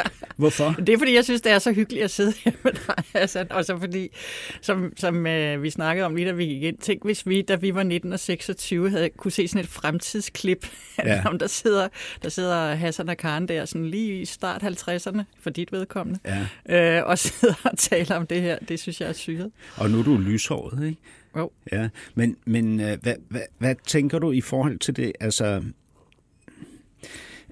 der er jo, altså i mit blik tilbage er der jo altså selvfølgelig noget stolthed, men der er jo også enormt store fortrydelser. Altså jeg synes aldrig nogensinde man skal fortryde, at man udvikler sig, og det er jo det der er fantastisk, at man kan altså det som du prøver at få mig i gang med at snakke om, ikke? Som jeg egentlig tror, at du ser sådan... Du sagde det jo også sidst, vi talte, at det er lidt vildt, at du har været chefredaktør på Ekstrabladet, så har du masser af kunst, og du er feminist og sådan noget, ikke? Ja. Altså, hvorfor egentlig? Altså, jeg mener, altså, hvorfor skulle det ikke kunne være forenligt? Det er det ene, man kan sige, men så kan man også sige, at selvfølgelig udvikler man sig forhåbentlig og bliver ved med at gøre det. Ja. Fordi det værste, der kan ske for os, det er, at vi ligesom sidder fast. Jamen, det er jeg enig i. Men prøv at høre. Nu har jeg lige prøvet... Det er ikke sådan noget, jeg gør ellers, fordi jeg interesserer mig ikke særlig meget i sådan noget afdækkende journalistik. Eller interesserer mig ikke særlig meget for sådan noget. Så nu men bliver jeg alligevel... den første, der bliver offer for Hassans graveprojekt. Jeg har jo været igennem alt muligt. Jeg har læst... Altså, du kan se, jeg har printet her et hav af artikler. Ja, du har lavet lektier. Og så har jeg læst sådan et indlæg, du har skrevet i POV om... at en chef ikke skal gå på bar og lande i en syvhestes brand. Ja, det er faktisk ikke et indlæg. Det er, det er den bærende artikel til et projekt, jeg har lavet for Danmarks Medie- og Journalisthøjskole. Ja, som vi også talte om i første time. Og og overskriften, som du lige refererer til der, den er fra, jeg holdt en workshop med helt unge studerende og nyuddannede, for at få deres feedback og deres holdning til, hvordan deres virksomhedskultur skal være, hvordan chefer skal agere. Og der fik du kvinder med, men ikke mænd. Kun et par stykker. Ja, det er meget svært at få mænd med, siger du. Det viser sig at være svære. Men jeg vil bare lige sige, at det der med, at en chef ikke skal gå med på bar i en syvhestesbrand, og det er noget, jeg har fået fra den workshop. Det er et udsagn fra en af de unge. Så det er ikke noget, du synes? Nu slukker jeg lige min telefon. Ja. men Karen, det er jo... Det synes jeg synes, det er rigtig godt sagt. Det støtter jeg da op om. Men det, jeg i virkeligheden har læst om her, ikke? Jo. Karen, det er jo alt det, som er foregået på din vagt, som du sagde i første time, ikke? På et tidspunkt, der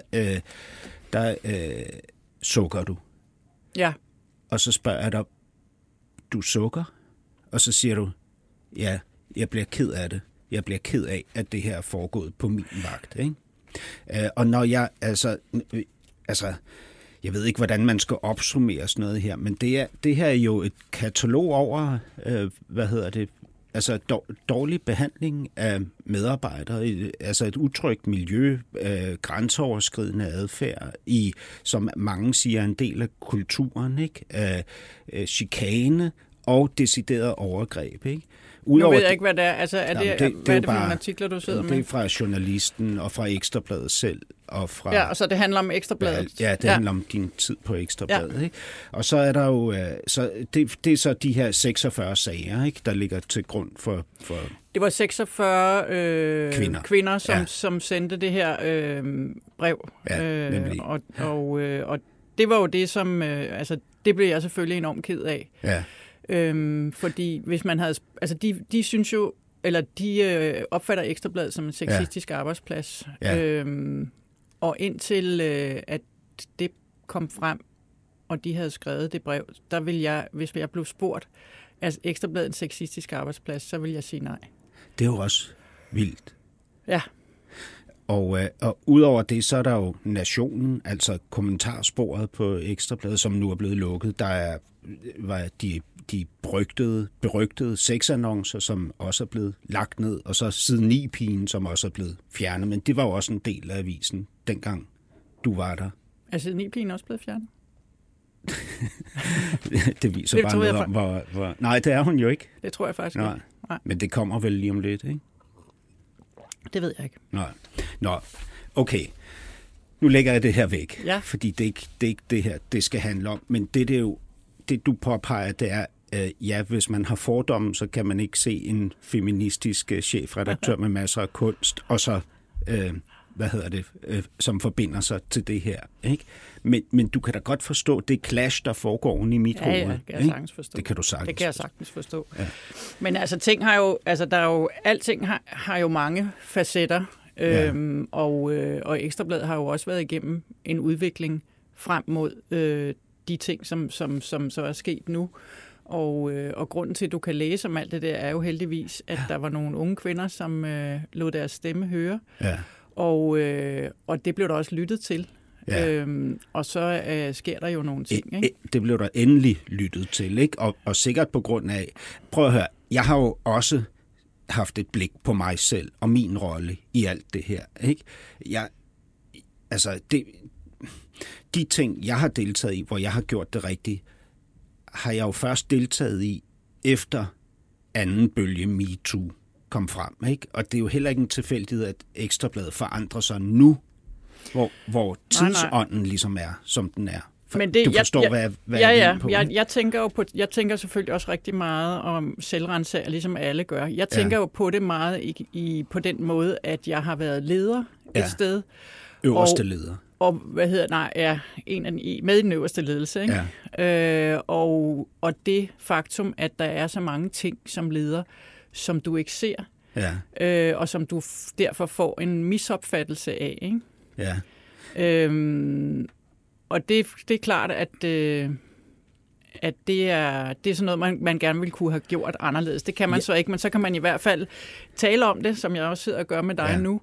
Og det synes jeg er mega vigtigt. Det er super vigtigt. Det er helt centralt i forandringsprocessen. Ja. Det er jo, men jeg synes jo også, at det er vildt centralt, at man ligesom bliver lukket ind i det maskinrum, der er derinde, som er individet. Altså du som Karen Bro, som går fra at ville have svaret nej, Ekstrabladet er ikke en sexistisk arbejdsplads, til i dag at ville sige helt klart.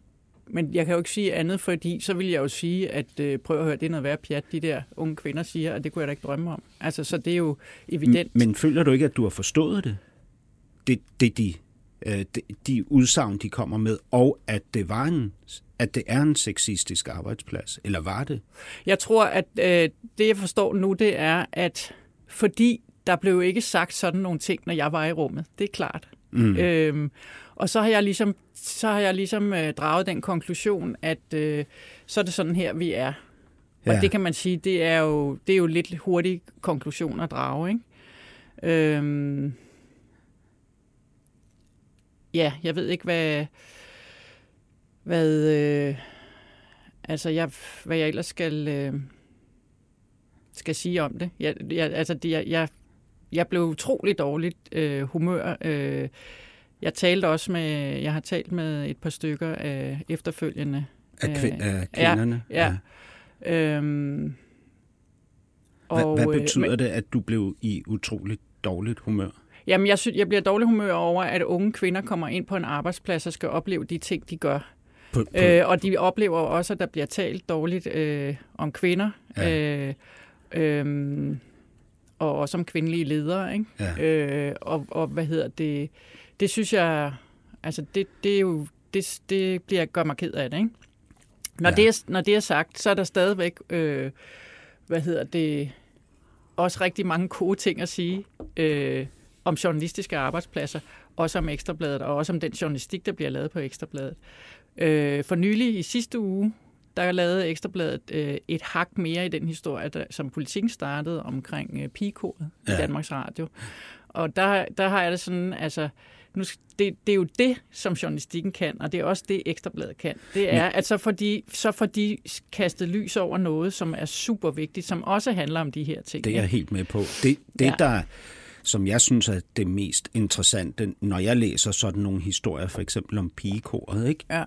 Det er jo naturligvis i relation til mig selv. Ikke? Og det er jo, at sådan en type artikel ikke kun kaster lys over noget frygteligt, der foregår et sted, som ikke burde foregå, men også, at den kaster lys over noget frygteligt i mig.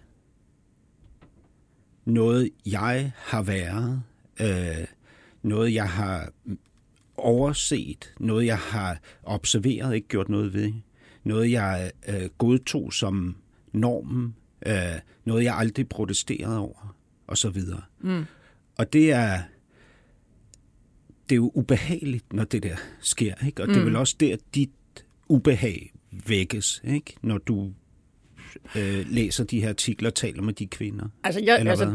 Jeg føler jo, jeg har ikke slået til som leder. Det føler jeg. Men og det er en frygtelig følelse, er det ikke det? Jo, men altså, jeg kan jo ikke blive ved at sidde og pille i den. Altså, så må jeg jo bare blive bedre. Ja. Altså, og så må jeg jo være med til at prøve at gøre nogle ting bedre. Men jeg tænker især i lyset af, at Karen, at du ligesom for, altså som helt ung journalist, hvor jeg så jo dig træde ind på BT, og jeg så dig gøre det helt vildt godt, og du har jo beskrevet, hvad det var ved dig, der gjorde, at du kunne gøre det så godt. Ikke? Og det var jo, at du kunne gøre dig til en af drengene. Ja. Ikke? Så alt det, den teknik, ikke? Som har givet dig din karriere, ikke? Har jo vist sig at være den teknik, der også understøttede. Lige præcis. Det er den erkendelse. Det er meget fint sagt. Det er helt rigtigt. Men det er jo mega hårdt, mand. Men det må man jo bare, man må stå med oprejst pande og sige, at det er den udvikling, der har været igennem. Altså på den måde har, jeg sad nøjagtigt lige og talte med en kvinde fra branchen i går, som er jævnaldrende med mig, om de her ting, ikke? Ja. Altså det er sådan, udviklingen har været, ikke? Altså vi kommer ind der hvor du ser mig, ikke? Og når man er ung, så kommer man jo ind og siger, hvordan gør man tingene her? Det snakker vi også om sidst, ikke? Jeg tror, at det som en af de brødre, jeg har begået som leder, er at tro, at de fleste var ligesom mig. Altså, man må bare ligesom bide tænderne sammen, og så må man finde ud af, hvordan det er, ikke? Ja. Det dur jo ikke. Hvad oplevede du selv som ung? Jamen, altså, nu har du nævnt den der joke der, hvor... Jamen altså, jeg kan da huske, da jeg kommer ind i BT-sekretariat, man er jo super nervøs, og man har jo ikke prøvet at være på sådan et stort sted før, og København, og og alle kigger på en og sådan noget, ikke? Som, altså... Hvad har du selv måttet bide tænderne sammen over og acceptere som en del af gamet, for at kunne være der, hvor du var, og være en af drengene? Jamen, jeg synes, det vildeste, jeg kan fortælle, og det er den der, jeg allerede har fortalt med jobsamtalen, fordi jeg har ikke... Jeg var enormt god til det der, Hassan. Altså, jeg var god til at begå mig, som du sagde også sidste gang, at du sagde, at du var også god til at sige noget til cheferne og sådan noget, ikke? Hvad var du god til? Jeg er god til at falde ind i jargonen, og god til at give igen af samme skuffe, ikke? Og så var der i øvrigt... Hvad for en jargon, for eksempel? Hvad kunne det være, der blev sagt? Det kan jeg sgu. Hvad sagde vi? Du kan nok huske det bedre end mig. Men altså, det er jo mere noget med, at hvis der er nogen, der driller en lidt, eller siger et eller andet, så siger man bare noget igen. Jamen, hvad med sådan noget med, du ved, de der... Jeg tror ikke, man sagde det dengang, men her efterfølgende, så siger man jo... sagde hun også i går. Ja, altså noget gammel onkelvits. Ja. Ja, det tror jeg ikke taget nogen notits af. Og du har også kun, hvad hedder det? Givetvis. Ja. Og ja, det tror jeg. Det tror jeg sagtens, jeg kunne selv have finde. Altså, alt sådan noget der. Det var sådan, man snakkede. Ja. Ja. Og hvad med, du har ikke prøvet sådan noget med berøringer og forsøg på at kysse dig, eller lumre sms'er? Ikke noget, jeg ikke selv var en del af. Men det er jo en meget sexet branche.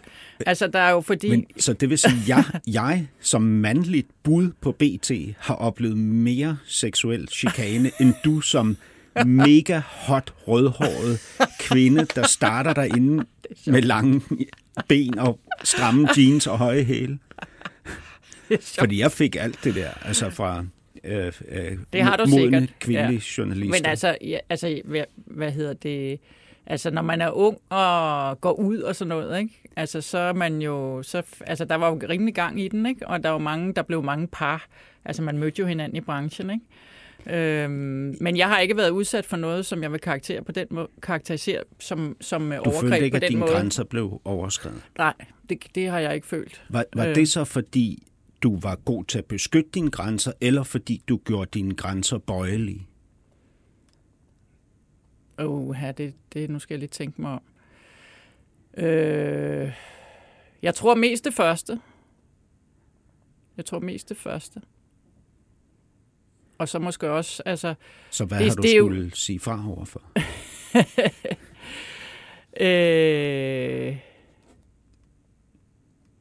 Jamen, jeg tror grunden til... Jeg tror, jeg er sådan lidt scary, Hassan, hvis jeg skal være helt ærlig. Altså, jeg tror sgu lige, man tænker sig om 2 gange. Altså, det tror jeg faktisk. Altså, så du mener, du er blevet sparet for alt det der, ja, som det, alle de andre, eller rigtig mange af de andre, synes, de har oplevet gennem årene? På grund af, at du er lidt scary? Jeg tror, at jeg er beskyttet af, at jeg er lidt scary. Det tror jeg. Har du valgt det til at gøre dig scary? Nej. Det er også først gået op for mig senere, at folk har opfattet mig på den måde. Men altså, man slås jo selv med nogle ting, og så bliver man sådan en pindsvin, ikke? Som stikker pikken ud, når man synes, der er noget, der kommer for tæt på. Ikke? Ja. Man finder en måde at klare sig på. Jeg var også jeg var meget ung, da jeg startede i branchen. Altså, jeg var jo 19 år, da jeg startede på Journalisthøjskolen. Ja. Så bliver man nødt til på en eller anden måde at finde et skjold, ikke? Altså hvis man skal overleve og klare sig, så godt, som du har gjort især. Ikke? Men jeg synes, altså den der tid på BT, ikke, med, altså jeg synes jo også, det var enormt sjovt. Altså jeg synes jo, det var en fed tid, og jeg mødte nogle, jeg synes, jeg lærte utrolig meget. Jeg synes også, det var en meget professionel arbejdsplads på den måde. Altså det faglige, altså jeg fik en stor faglighed i de der år på BT, som jeg også har stået på. Ikke? Ja. Og så den der vilde måde, vi gik i byen på, altså det ville jo aldrig holde i dag. Altså det er jo helt grotesk at også arbejde om natten på den måde og sådan noget, ikke? Og alt det alkohol, man indtog, mens man arbejdede også, ikke? Der var meget alkohol på journalistiske arbejdspladser dengang. Det var helt vildt. Men hvis nu alle de her... Det var ikke så slemt på BT faktisk, som det var andre steder. Nå, okay, det ved jeg jo ikke. Nå. Jeg synes, det var vildt og vanvittigt. Er du sindssyg? Ja. Nå, men prøv at høre, jeg sidder jo her med den her stak, som jeg har lagt fra mig, men der er jo, 46 kvinder her, ikke? Hvis nu du tog en af de der kvinder i hånden, eller hun tog dig i hånden og førte dig tilbage til dengang, du startede i branchen som ung, hvad ville hun så se, at du har måttet finde dig i, eller valgt at finde dig i? Jamen, det er meget interessant det der med at gå tilbage, fordi jeg tror også noget af det med, at jeg synes, jeg anså Ekstrabladet for at være en arbejdsplads, hvor der ikke var sexisme. Ja. Jeg har jo været på Ekstrabladet tidligere, hvor jeg kom lige efter, jeg havde været på BT, så kom jeg til Ekstrabladet og var der meget kort, for jeg kunne simpelthen ikke lide at være der. Hvorfor ikke? Fordi der var så meget druk. Okay. Det er derfor, jeg siger til dig, at det var meget anderledes. Altså... Men hvad var konsekvensen af så meget druk? Altså var det konflikter, skænderier? Jamen nogle gange så skulle man ringe efter medarbejdere, man ikke vidste, hvorfor forsvundet hen og sådan noget. Og der blev også... der blev mine grænser virkelig prøvet af i forhold til, hvordan man talte til hinanden. Jeg synes, det var virkelig et hårdt sted at være dengang. Hvad kan du huske, der for eksempel skete? Altså, Hvad vil det sige, at man talte hårdt til hinanden? Jeg kan ikke rigtig huske noget konkret. Men især det der med, at der blev drukket så meget. Ja. Og at det var sådan... og så tror jeg også bare, at jeg kom fra det her... Altså, jeg kom fra sådan et pænt sted, hvor der var orden i tingene, og hvis man for eksempel skulle skrive, taxabonger ud og sådan noget, så spurgte man, hvor skal du hen, og så skrev man det ned og skrev under og sådan noget. Og første gang, når jeg så skrev en ud her, så sagde jeg, hvor skal du hen og sådan noget. Og så vendte medarbejderen så bare om at kigge over til hinanden, fordi det var under hans værdighed at blive spurgt om det. Og du ved, jeg var sådan, hvad? Hvad er det så? Hvordan gør man her? Ikke? Ja. Så nu beskriver du i et forholdsvis lille eksempel, at dine etiske forestillinger eller din moral bliver udfordret hele tiden, ikke? Ja. Men der har den jo så været, altså... Hvad hedder det? Men man kan sige, det der med at sige fra, så kan man sige, der sagde jeg jo fra på den måde, jeg kunne faktisk ikke lide at være der. Jeg brød mig ikke om at arbejde et sted, hvor der var så meget alkohol og en ret grov tone, synes jeg. Derfor så jeg mig om jeg kunne komme et andet sted hen, og så kom jeg på Berlingske, som jo er et virkelig ordentligt sted, ikke? Ja. Og en arbejdsplads, jeg var sindssygt glad for at være på. Det troede man jo også om politikken, at det var et virkelig ordentligt sted, ikke? Det tænkte man jo også om Danmarks Radio, og så videre. Men der er jo ordentlighed på alle mulige måder. Der er jo mange lag i det her. Altså, helt klart. Altså der er jo også det er jo fagligt set er det jo høj kvalitet alle de steder vi snakker om, ikke? Ja. Ja. Men bare for at sige, at det, at jeg så har oplevet Ekstrabladet dengang med alt det druk og alt det der var dengang, som der så blev ryddet op i. Ja. For jeg var meget betænkelig, da jeg skulle tilbage dertil, om jeg skulle ville det på grund af det der, ikke? Ja.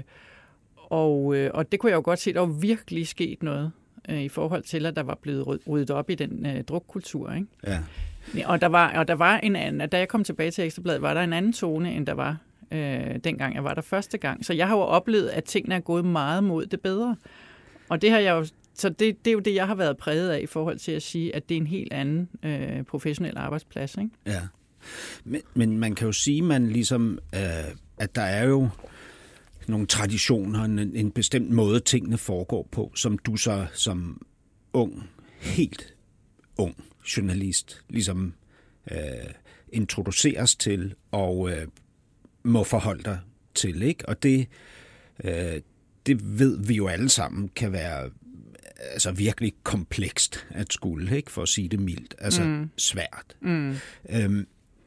Men der er jo også en belønning, når man træder ind i noget, der er vildt og vanvittigt. Og det er jo det, du beskriver, når du siger, men det var jo også sjovt. Mm-hmm. Ikke? Fordi vi gik jo direkte fra at aflevere avisen kl.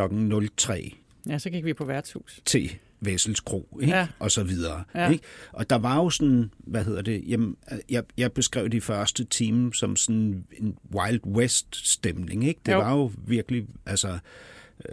Politiradioen kørte på redaktionen, og nogle gange løb folk rundt, og man skulle have et eller andet i hus inden deadline, og så bestilte man en kasse øl, som budet Hassan hentede over i Berlingskes automat. Ikke? Det er jo vanvittigt at tænke på, Hassan. Men det var jo sjovt. Ikke? Ja. Også. Det var jo et eventyr. Ja. Og det var det jo også for mig, det der med de modne kvinder, som jeg har oplevet at vågne op på en sofa med en meget kendt kvindelig journalist, 20 år ældre end mig, oven på mig, altså efter en kæmpe brændert. Ikke? Ja. Altså, og det, du rød mig. Igen. Nu bliver jeg nødt til at fortælle lytterne, at det er altså ikke, fordi det er mig. Nej, det var ikke dig. Men jeg er ikke 20 år ældre end dig. Ja. Men jeg vil sige, der er jo også en bonus i det her vanvidsland, man træder ind i, ikke? Fordi det er jo mega spændende også, ikke? Jo. Det er jo vildt og vanvittigt. Det er jo det. Og interessant. Og det er jo den belønning, man får. Sodomager, godmorgen. Ja, ja. Som din farfar beskrev København som, da han var over at se Tivoli. Han havde jo ret. Ja. Han havde jo ret. Ja, det er vildt. Altså, det er jo vildt at blive, hvad skal man sige, opfostret i sit fag på den måde der. Ja. Altså, det er da en vild rejse at være på. Jeg tænker, den der samme, ja, hvad fanden skal man kalde det, eventyrlyst, eller hvad man nu end kalder det, det er jo også sådan noget, jeg, når jeg sad der på som 19-årig, ikke? Med jeg havde jo altid sådan en Kafka-bog i lommen, ikke? For at forsøge at gøre indtryk, så stak der enten slottet eller en af de andre bøger ud af min kabinjakke. Nu rødmer du. Jeg foregav at være klog. Måske var jeg smuk. Men når jeg så sad der, ikke, så kunne jeg jo også se, fordi jeg kunne godt se banditterne på BT. Altså, jeg kunne spotte dem på lang afstand. Og ved du, hvorfor jeg kunne det? Nej. Fordi jeg beundrede dem. Ja. Jeg synes, de var så vilde. Det altså de ture, og bad boys. Det de ture, det de kunne, og deres evner er ude i forførelse og frækheden, ikke? Og så, hvad hedder det, fanden i voldskheden over for cheferne, whatever. Altså, de var sådan casual i forhold til alle de ting, jeg har lært, at man skal holde sig for god til, ikke? Der var de sådan, jeg kan huske engang i forhold til en af dem, sagde, åh Gud, ikke? Og så slog han en virkelig høj latter op og sagde, Hassan, du er 19 år gammel og siger, åh Gud, tag dig sammen, giv nu lidt slip. Ikke? Ja, det kan jeg godt høre for mig. Ja. Og så tog han mit eksemplar af Kafka-bogen ud af min lomme og rev den i stykker. Okay, det er ikke i orden. Det, gjorde han det? Ja, fordi vi drak jo også noget, var lidt fulde og alt sådan noget. Tal om grænseoverskridende adfærd. Ja. Men det, jeg nævner jo de her bad boys, fordi hvad var din relation til bad boys i dit liv? Var det også et eventyr for dig? Ja, men altså, jeg kunne godt blive tiltrukket af sådan nogle typer der, som du kalder bad boys. Altså, det var jo dem, der ligesom var, altså det var rock'n'rollerne i vores branche, ikke? Ja. Ja, helt sikkert. Og hvad tiltrækker dig ved dem? Altså nu er det ikke, altså det isoleret set, det skal jo også, altså der er jo alt muligt, der tiltrækker en, ikke? Men jeg tror, det du siger med fanden i voldskeden, og så var det jo en branche, hvor det ligesom var dem, der havde den, ikke? Og de kunne godt, de der, den der altså type, havde magten, eller? Ja, eller ligesom var de fede, ikke? Ja. Og den der type der, altså hvis nu er det jo virkelig, nu taler vi jo i meget grove generaliseringer, ikke? Men altså den type der kan jo også godt lide kvinder, ikke? Ja. Altså de kan jo kigge på en på en måde, som man føler sig, så føler man sig selv lidt rock'n'roll, ikke? Ja. Så det kan jeg sagtens ikke genkende til, ja. Det er jo som om, hvad hedder det?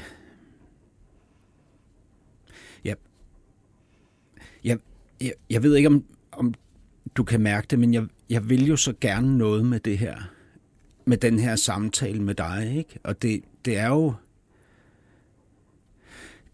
Karen, jeg er mega imponeret over det, du har gennemgået. Altså det jeg kalder din transformation, ikke? Jeg synes, det er afsindigt imponerende. Jeg beundrer dig faktisk for det. Du forlod den der chefpost, ikke? Og jeg synes, det er så smukt gjort, ikke? Jeg vil jo så gerne ind under den der, hvad hedder det, forandring, der skete, og forstå, hvad du forlod, altså, og hvad overvejelserne var, og hvad du ligesom skulle hen til i stedet for, og sådan noget. Men ikke som et politisk projekt, som en personlig forandring, ikke? Altså, du har jo gennemgået de her 2 gigantiske forandringer. Den ene er din indre, ikke? Som handler om, at du har smidt en dæmon. Men den dæmon, der sad på dine skuldre og fortalte, at du ikke dur til noget, smed du jo først, efter du havde forladt alt det her, ikke? Jo, man bliver nødt til at holde sammen på sig selv, når man sidder et sted, hvor man har, altså hvor man også har et stort ansvar og også skal være et ansigt udad til og sådan nogle ting, ikke? Og tak for de pæne ord. Altså nogle ting er jo tilfældige, hvad der sker i ens liv, og nogle ting er en indre drivkraft, der gør, at du bliver nødt til at komme et andet sted hen, ikke? Jeg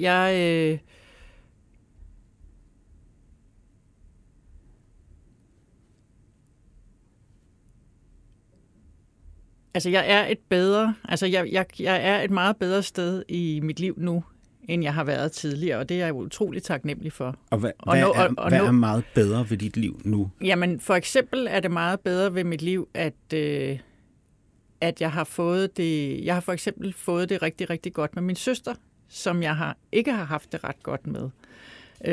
Og det har jeg tænkt over, at det har ikke så meget med hende at gøre. Det har rigtig meget med mig at gøre, fordi ja. Jeg har ikke været rummelig i forhold til at have en relation til min søster. Hvorfor ikke? Hvorfor har du ikke været rummelig? Jamen, jeg sad faktisk lige og tænkte på det, vi sidder og taler om, da jeg var helt ung. Jeg er jo hendes lille søster, ikke? Hun ser sin lille søster komme ind i hele det der Sodoma og Gomorra. Hun er præst i øvrigt. Hun er præst, ja. Og faktisk til min... nu tager du det der med min farfar, der havde sagt. Hun ser for eksempel mig. Jeg går på journalisthøjskolen, da min farfar dør, ikke? Ja. Og vi skal til hans begravelse. Og på journalisthøjskolen, der gav vi den også gas. Og jeg havde givet den maks gas aften før min farfars begravelse, og hængt ud med nogle sjove fyre, og vi havde drukket en hel masse. Så jeg vågner for sent, og kan se, at jeg er kastet op på gulvet, og jeg skal afsted til min farfars begravelse. Og jeg havde så vilde tømmermænd til min farfars begravelse, at jeg måtte ud og ligge ude i våbenhuset, hvor min søster var ude og sidde og se, om jeg havde det ok, ikke? Så hun fik ligesom indblik i, at hendes lille søster var ikke ved at komme ind i det her voksenliv, hvor det var på den måde der, ikke? Mente hun, at du solgte din sjæl til djævlen, hvis man virkelig skal... Nej, jeg tror, hun var bekymret for sin lille søster. Bekymret for hvad? Ja, for hvad det var for noget. Selvfølgelig er hun bekymret, når man kommer væltende der i... Men jeg tror, hun var bekymret for den livsstil, jeg var på vej ind i. Som ville føre hvilke konsekvenser med sig? Det ved jeg ikke, men jeg tror bare, at hun havde den her, at hvordan, hun havde et øje for, hvordan jeg skulle klare mig, ikke? Og det sidder jeg så og siger. At du ville blive alkoholiker, fordrukken, ryge på stoffer, eller... Måske, det ved jeg ikke. Er det sådan noget, eller var det dit moralske kompas, hun frygtede for? Det ved jeg faktisk ikke. Det skal man spørge hende om. Det kan jeg prøve at spørge hende om. Ja. Men jeg tror bare, hun bekymrer sig om mig, og det tror jeg ikke, jeg har set. Jeg synes bare, hun har været irriterende. Jeg var ligesom, jeg kørte min livsstil. Jeg kom ind i alt det her. Det var der, jeg ligesom fandt mit ståsted. Med blive en af drengene på arbejdspladsen. Alle de der ting, masser ikke? Af alkohol. Ja. Og en, forkærlighed for bad boys. Ja, måske. Ja, og så, og på den måde kan man sige, der sker måske noget, hvor vi så lidt mister den der samhørighed, som jeg synes, vi har fundet nu, fordi hun forstår ikke, hvordan jeg lever, og jeg synes, hun er irriterende. Så den bliver ligesom måske siddende, og selvfølgelig har vi, vi ser jo hinanden i alle årene, og Annettes, min søsters, børn er jo mine gudbørn, som jeg er meget glad for, ikke? Mm. Men efter at vi mistede vores mor her i november sidste år, der kom vi meget tæt på hinanden i det forløb. Det var først der igen? Ja. Altså så mange år sådan føler efter. Jeg det. Ja. Og jeg er dybt taknemmelig. Men du siger, at det er fordi du har forandret dig, at I nu kan ses igen. Hvad er det så helt konkret, at du har forandret, som gør, at I kan ses igen? Jeg har i stedet for at sidde og holde sammen på mig selv i mit eget liv og slås med de dæmoner, man har, og være optaget af sig selv, så har jeg jo heldigvis fået blik for, hvad det er, hun kan. Ja. Det er også fagligt, fordi hun er jo det har været enormt fedt at have en præst i familien i sådan et forløb her, fordi de kan nogle ting. Hvad kan de? Jamen, de kan facilitere det rum, du bliver nødt til at have, når du er i sorg, for eksempel. Mm. Så er det også helt lavpraktisk, at sådan nogle ting, som man næsten ikke kan overskue, der ved hun, om vi skal med bedemanden, og nu finder vi lige ud af, hvor mor skal ligge og sådan noget. Har du selv været dårlig til at facilitere et rum for sorg, eller skrøbelighed, eller tvivl, eller angst? Eller... Ja, det synes jeg. Så det er både en faglig respekt for, hvad hun kan, og så også se som, altså, ligesom begynde at forstå hinanden og lytte til hinanden, og ikke bare blive super irriteret, fordi at du bygger på sådan en gammel irritation, ikke? Som du bare vedligeholder selv, ikke? Ja. Og men, det er jo mega fedt, at man kan det. Ja, men det her med, nu nævnte du selv før i første time, at du har jo fået ekstremt meget tid på hænderne, ikke? Og den tid, den giver jo så dine dæmoner plads til at holde fest, siger du. Har det så tvunget dig til at skulle facilitere et rum for sorg og skrøbelighed og angst og så videre, som altså, har gjort, at det tror jeg helt sikkert, at du er til at holde ud og være sammen med for din søster, for eksempel? Ja, det tror jeg. Altså fordi, når man tilbringer så meget tid med sig selv, altså jeg sidder jo nu og arbejder selv hjemme i min lejlighed. Du skriver. Til forskel fra, skriver og laver projekter, ikke? Ja. Til forskel fra at arbejde på kæmpe store journalistiske arbejdspladser med alt det hustle and bustle, som du også lige beskriver, ikke? Ja. Så jeg er meget mere i selskab med mig selv og med mine egne moods, ikke? Så jeg bliver nødt til at forholde mig til at kigge dæmoner i øjnene og sove, være i en sorg, når man er i det. Og også mærke efter, hvad er egentlig vigtigt for mig. Altså, det er jo så en god ting, du har opdaget, når du har siddet der alene med dig selv. Hvad har du ellers oplevet af åbenbaringer eller fantastiske ting? Nu her i min seniorkarriere. og givet rum til, hvad hedder det? Jamen altså, så har jeg jo haft... Faciliteret et rum. Jamen, der kan jeg jo opleve, at de ting, altså... At alt det, man gennemlever, selvom man så kan sidde, som vi snakker om her, og kigge tilbage og sige, det der var ikke så godt, og sådan og sådan. Men at man står jo på alt det, man har gennemlevet, og man kan faktisk samle det til noget godt. Ja. Og at... Altså man kan sige, når man har den der, man slås med, som jeg tror mange har, jeg duer ikke rigtig noget, jeg kan ikke, det er ikke godt nok, og nu opdager de snart alle sammen, at jeg ikke kan noget. Ikke? Ja. Når man så begynder ligesom alligevel at bygge oven på nogle af de ting, man har gennemgået, og man har lavet i sit liv, så begynder det også at give mening, ikke? Ja. Altså at man kan bære noget med videre ind i noget andet. Ikke? At du kan bære noget med videre ind i noget andet. Jamen det kan du da også. Ja. Nå, men det er fordi, du sagde mand. Ja, ja. Men du mener... Ja, det er en god oplevelse for mig at se, at mange af de ting, som jeg også har fået med mig fra de arbejdspladser, jeg har været på, og de ting, jeg ligesom også, selvfølgelig også selv har bedrevet, at det kan jeg bygge videre på en god måde. Nu nævnte du den der dæmon, som har siddet på dine skuldre, ikke? Som du jo på en eller anden måde har fået overleveret fra din far, ikke? Som fortæller dig, at du ikke kan noget, og lige om lidt, så bliver det hele afsløret. Ikke? Ja, det siger dæmonen. Ja, og den dæmon har du ligesom på en eller anden måde med tiden fået...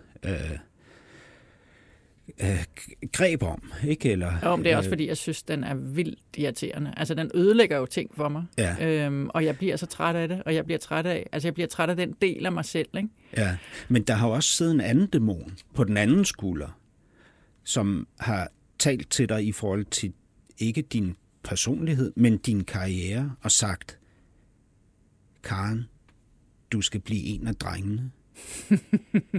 Du skal... deltage i det game. Du skal kunne klare dig inden for det her system med den retorik. Du må ikke gå ned med flaget. Mm. Du skal sejre herinde for enhver pris. Ja. Jeg kommer faktisk lige i tanke om noget, når du siger det der, som en af de der ting, der var en, der sagde til mig, den første gang, jeg var på Ekstrabladet, hvor jeg synes, der var en, der sagde til mig, du interesserer dig kun for magt. Og der kan jeg huske, at jeg synes, det var så urimeligt og vildt og grænseoverskridende. Ja. Og jeg havde slet ikke noget forhold til. Jamen, det kan jo være, at det er fordi den der dæmon, du snakker om nu, som hele tiden har pæset mig frem, og sådan og sådan og sådan, den har set sådan ud. Altså, det er jo sindssygt interessant, ikke? Fordi hvis man lige prøver at lave sådan en opsummering på det her, med de her dæmoner, ikke? Mm. Jeg har dem jo også. Mm. Altså, de sidder der jo lige nu, i dette sekund. Og den ene fortæller mig, at det er et kedeligt program, du laver, du er kedelig, du er uduelig, ikke? Og den anden fortæller mig, at du skal være sådan og sådan, og du skal gøre sådan og sådan, ikke? Den ene handler meget om min person, og den anden meget om min profession, ikke? Ligesom dine måske, ikke? Jo. Men hvis man ligesom opsummerer lidt, ikke? Du oplever jo ret tidligt fars dårlige selvværd. Han siger til dig, vi kan ingenting, ikke? Han siger det ikke, men det fornemmer jeg. Det fornemmer du. Mm. Du hænger ud i stallen hos ham og laver drengeting. Du ser op til din storebror. Du vil bevise over for far, at du har værdi, men han ser dig ikke. Når han er til møde over på skolen, og du har gjort dig umage, så roser han dig ikke, og du siger, det synes du faktisk rigtig tarveligt. Jo. Han dør, da du er 13. Det er også tarveligt. Det er også tarveligt. Mm. Og du lukker alt ned, ikke? Som konsekvens af det. Mm. Og så går Karen Bro videre ud i livet, ikke? Med sit eget dårlige selvværd.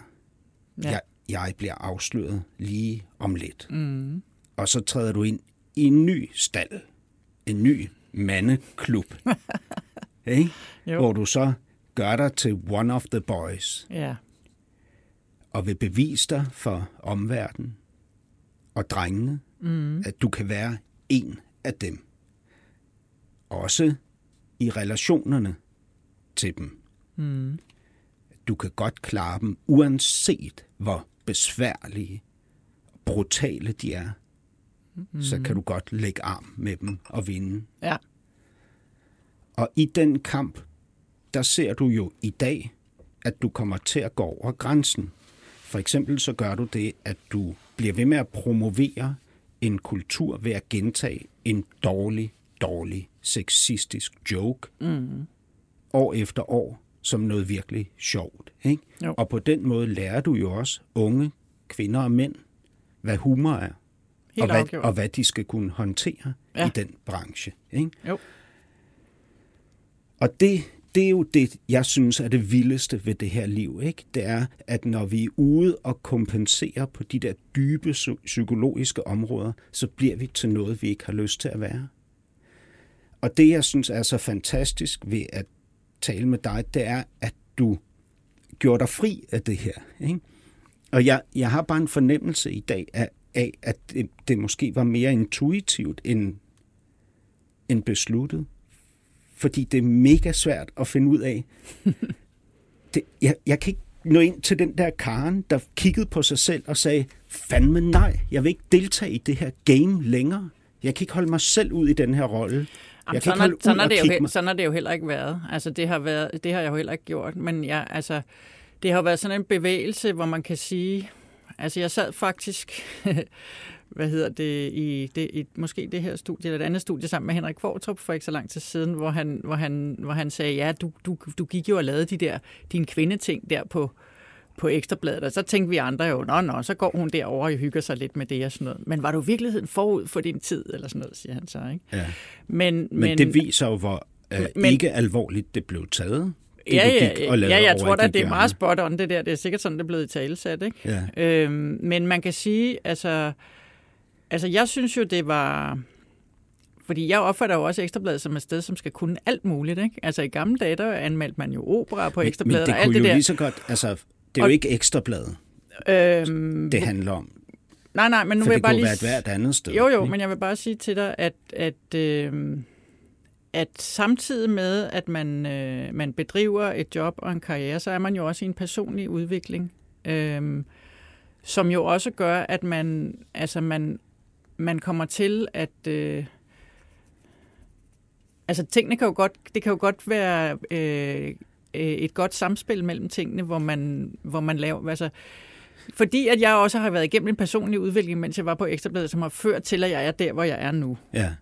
Men så er der jo også foregået nogle ting, så har jeg jo også bidraget med noget til Ekstrabladet, som var anderledes end det, folk lige havde tænkt sig. Helt klart. Det er jo heller ikke så dårligt. Altså man kan sige, altså det der med, at vi er alle sammen mennesker, og vi bærer alle sammen rundt på noget, samtidig med, at vi skal være en del af et fællesskab, og en arbejdsplads, og kommer til at påvirke og sådan noget. Ikke? Ja. Altså det er jo det, der er det interessante, ikke? Og hvordan det kommer til. Altså, men problemet er jo, hvis vi går rundt på den der arbejdsplads, ikke? Og forsøger at få det til at hænge sammen rent moralsk, men vi er i gang med at kæmpe med vores egne dæmoner. Mm. Det er jo der, problemet opstår. Ikke? Fordi dæmonerne taler jo langt højere, end kollegerne gør, for eksempel. Ikke? Fordi de taler til en 24 timer i døgnet. De har jo også netterne. Ikke? De har aldrig talt højere til mig end... Jeg har altid haft styr på dem. Altså, jo ikke mere, end de har fået lov til at fortælle dig, at du ikke kan noget som helst, og lige om lidt bliver du afsløret, på trods af, at du endte som chefredaktør for Ekstrabladet. Jo. Du kan da ikke sige, at de ikke har haft taletid. Nej, det er også forkert.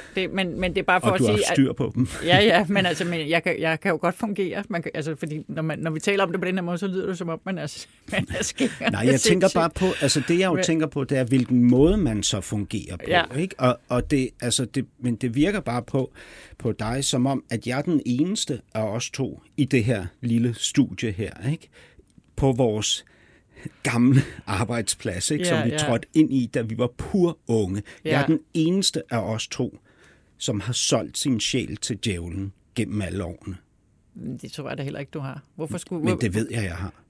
Jeg korrumperede mig selv for taletidens, magtens, pengenes skyld, for succesen, for de beundrende blikke fra kvinderne, for hvad som helst. Ja, selvfølgelig gjorde jeg det. Jo. Jeg tror, prøv at høre, jeg tror alle sammen, der er jo ikke nogen af os, der er englehvide og går igennem et liv og gør alting rigtigt, Hassan. Altså, du sidder jo her nu og er meget åben og gør mange ting, som er super fine. Altså, jeg ser dig ikke som et korrumperet menneske, som er besat af djævlen, eller hvad vi nu skal få det til at se ud som om.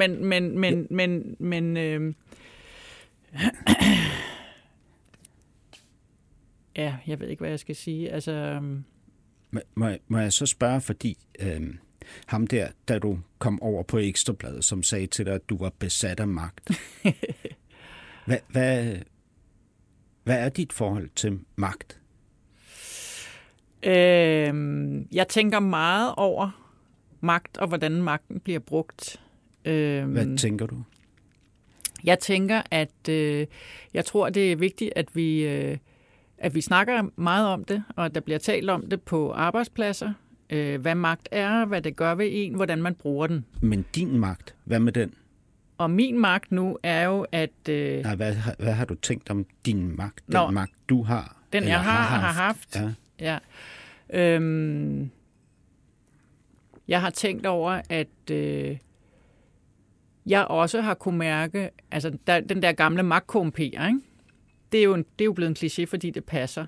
Altså, og så er vi måske... Altså, nu bliver du glad, fordi nu går der lidt over i din vej. Ja, der, selvfølgelig har man bare lidt mindre ensom, ikke? Man kan du siger det. Man bliver høj på, at man er et sted, hvor man bliver lyttet til. Man kan være med til at bestemme nogle ting. Vi skal gå den vej, eller vi skal det og det. Man bliver inviteret til ting... Der er rigtig mange ting, og man tjener mange penge og sådan noget. Der er rigtig mange ting, der er super nemme for en, ikke? Ja. Og så glemmer man måske lidt nuancerne i tingene, ikke? Du formulerer det meget mildere, end jeg gør, ikke? Fordi jeg siger, at man er drevet af sine dæmoner. Man lader sig lokke ind i Sodoma og Gomorra, som din farfar ville have kaldt det, ikke? Men det er fordi jeg ikke... Altså, sådan ser jeg det faktisk ikke. Altså, men jeg er bare ikke et sekund i tvivl om, at magt gør noget ved en, som man bliver nødt til at forholde sig til. Og man skal tænke over, hvordan man bruger sin magt, ikke? Mm. Altså, det er jo også en magt for mig at sidde her nu og sidde og snakke med dig og sige nogle ting, ikke? Og hvis jeg... Altså, fordi nu har jeg jo en stemme. Det er også at have magt, ikke? Og det skal jeg jo prøve at bruge fornuftigt at sige nogle ting, som andre mennesker kan bruge til noget. Ikke? Mm. Jeg er meget optaget af, hvordan, altså af ledelse, og det er selvfølgelig også fordi, der er nogle ting, jeg ville ønske, jeg havde gjort bedre selv som leder. Ikke? Og så her til allersidst. Ja. Nå, er vi ved at slutte? Hvad er den ene ting, Karen, som du fortryder allermest i forhold til den ledelse, du har bedrevet, og som du virkelig ville ønske, at du havde gjort anderledes? En ting, jeg har fortrudt. Den ting, du har fortrudt allermest, for der er vel en lang række ting, hvis du er et menneske, som du har begået og fortryder. Hvad er det værste, synes du? Hvad vil du ønske, du kunne gøre om? Som leder? Mm.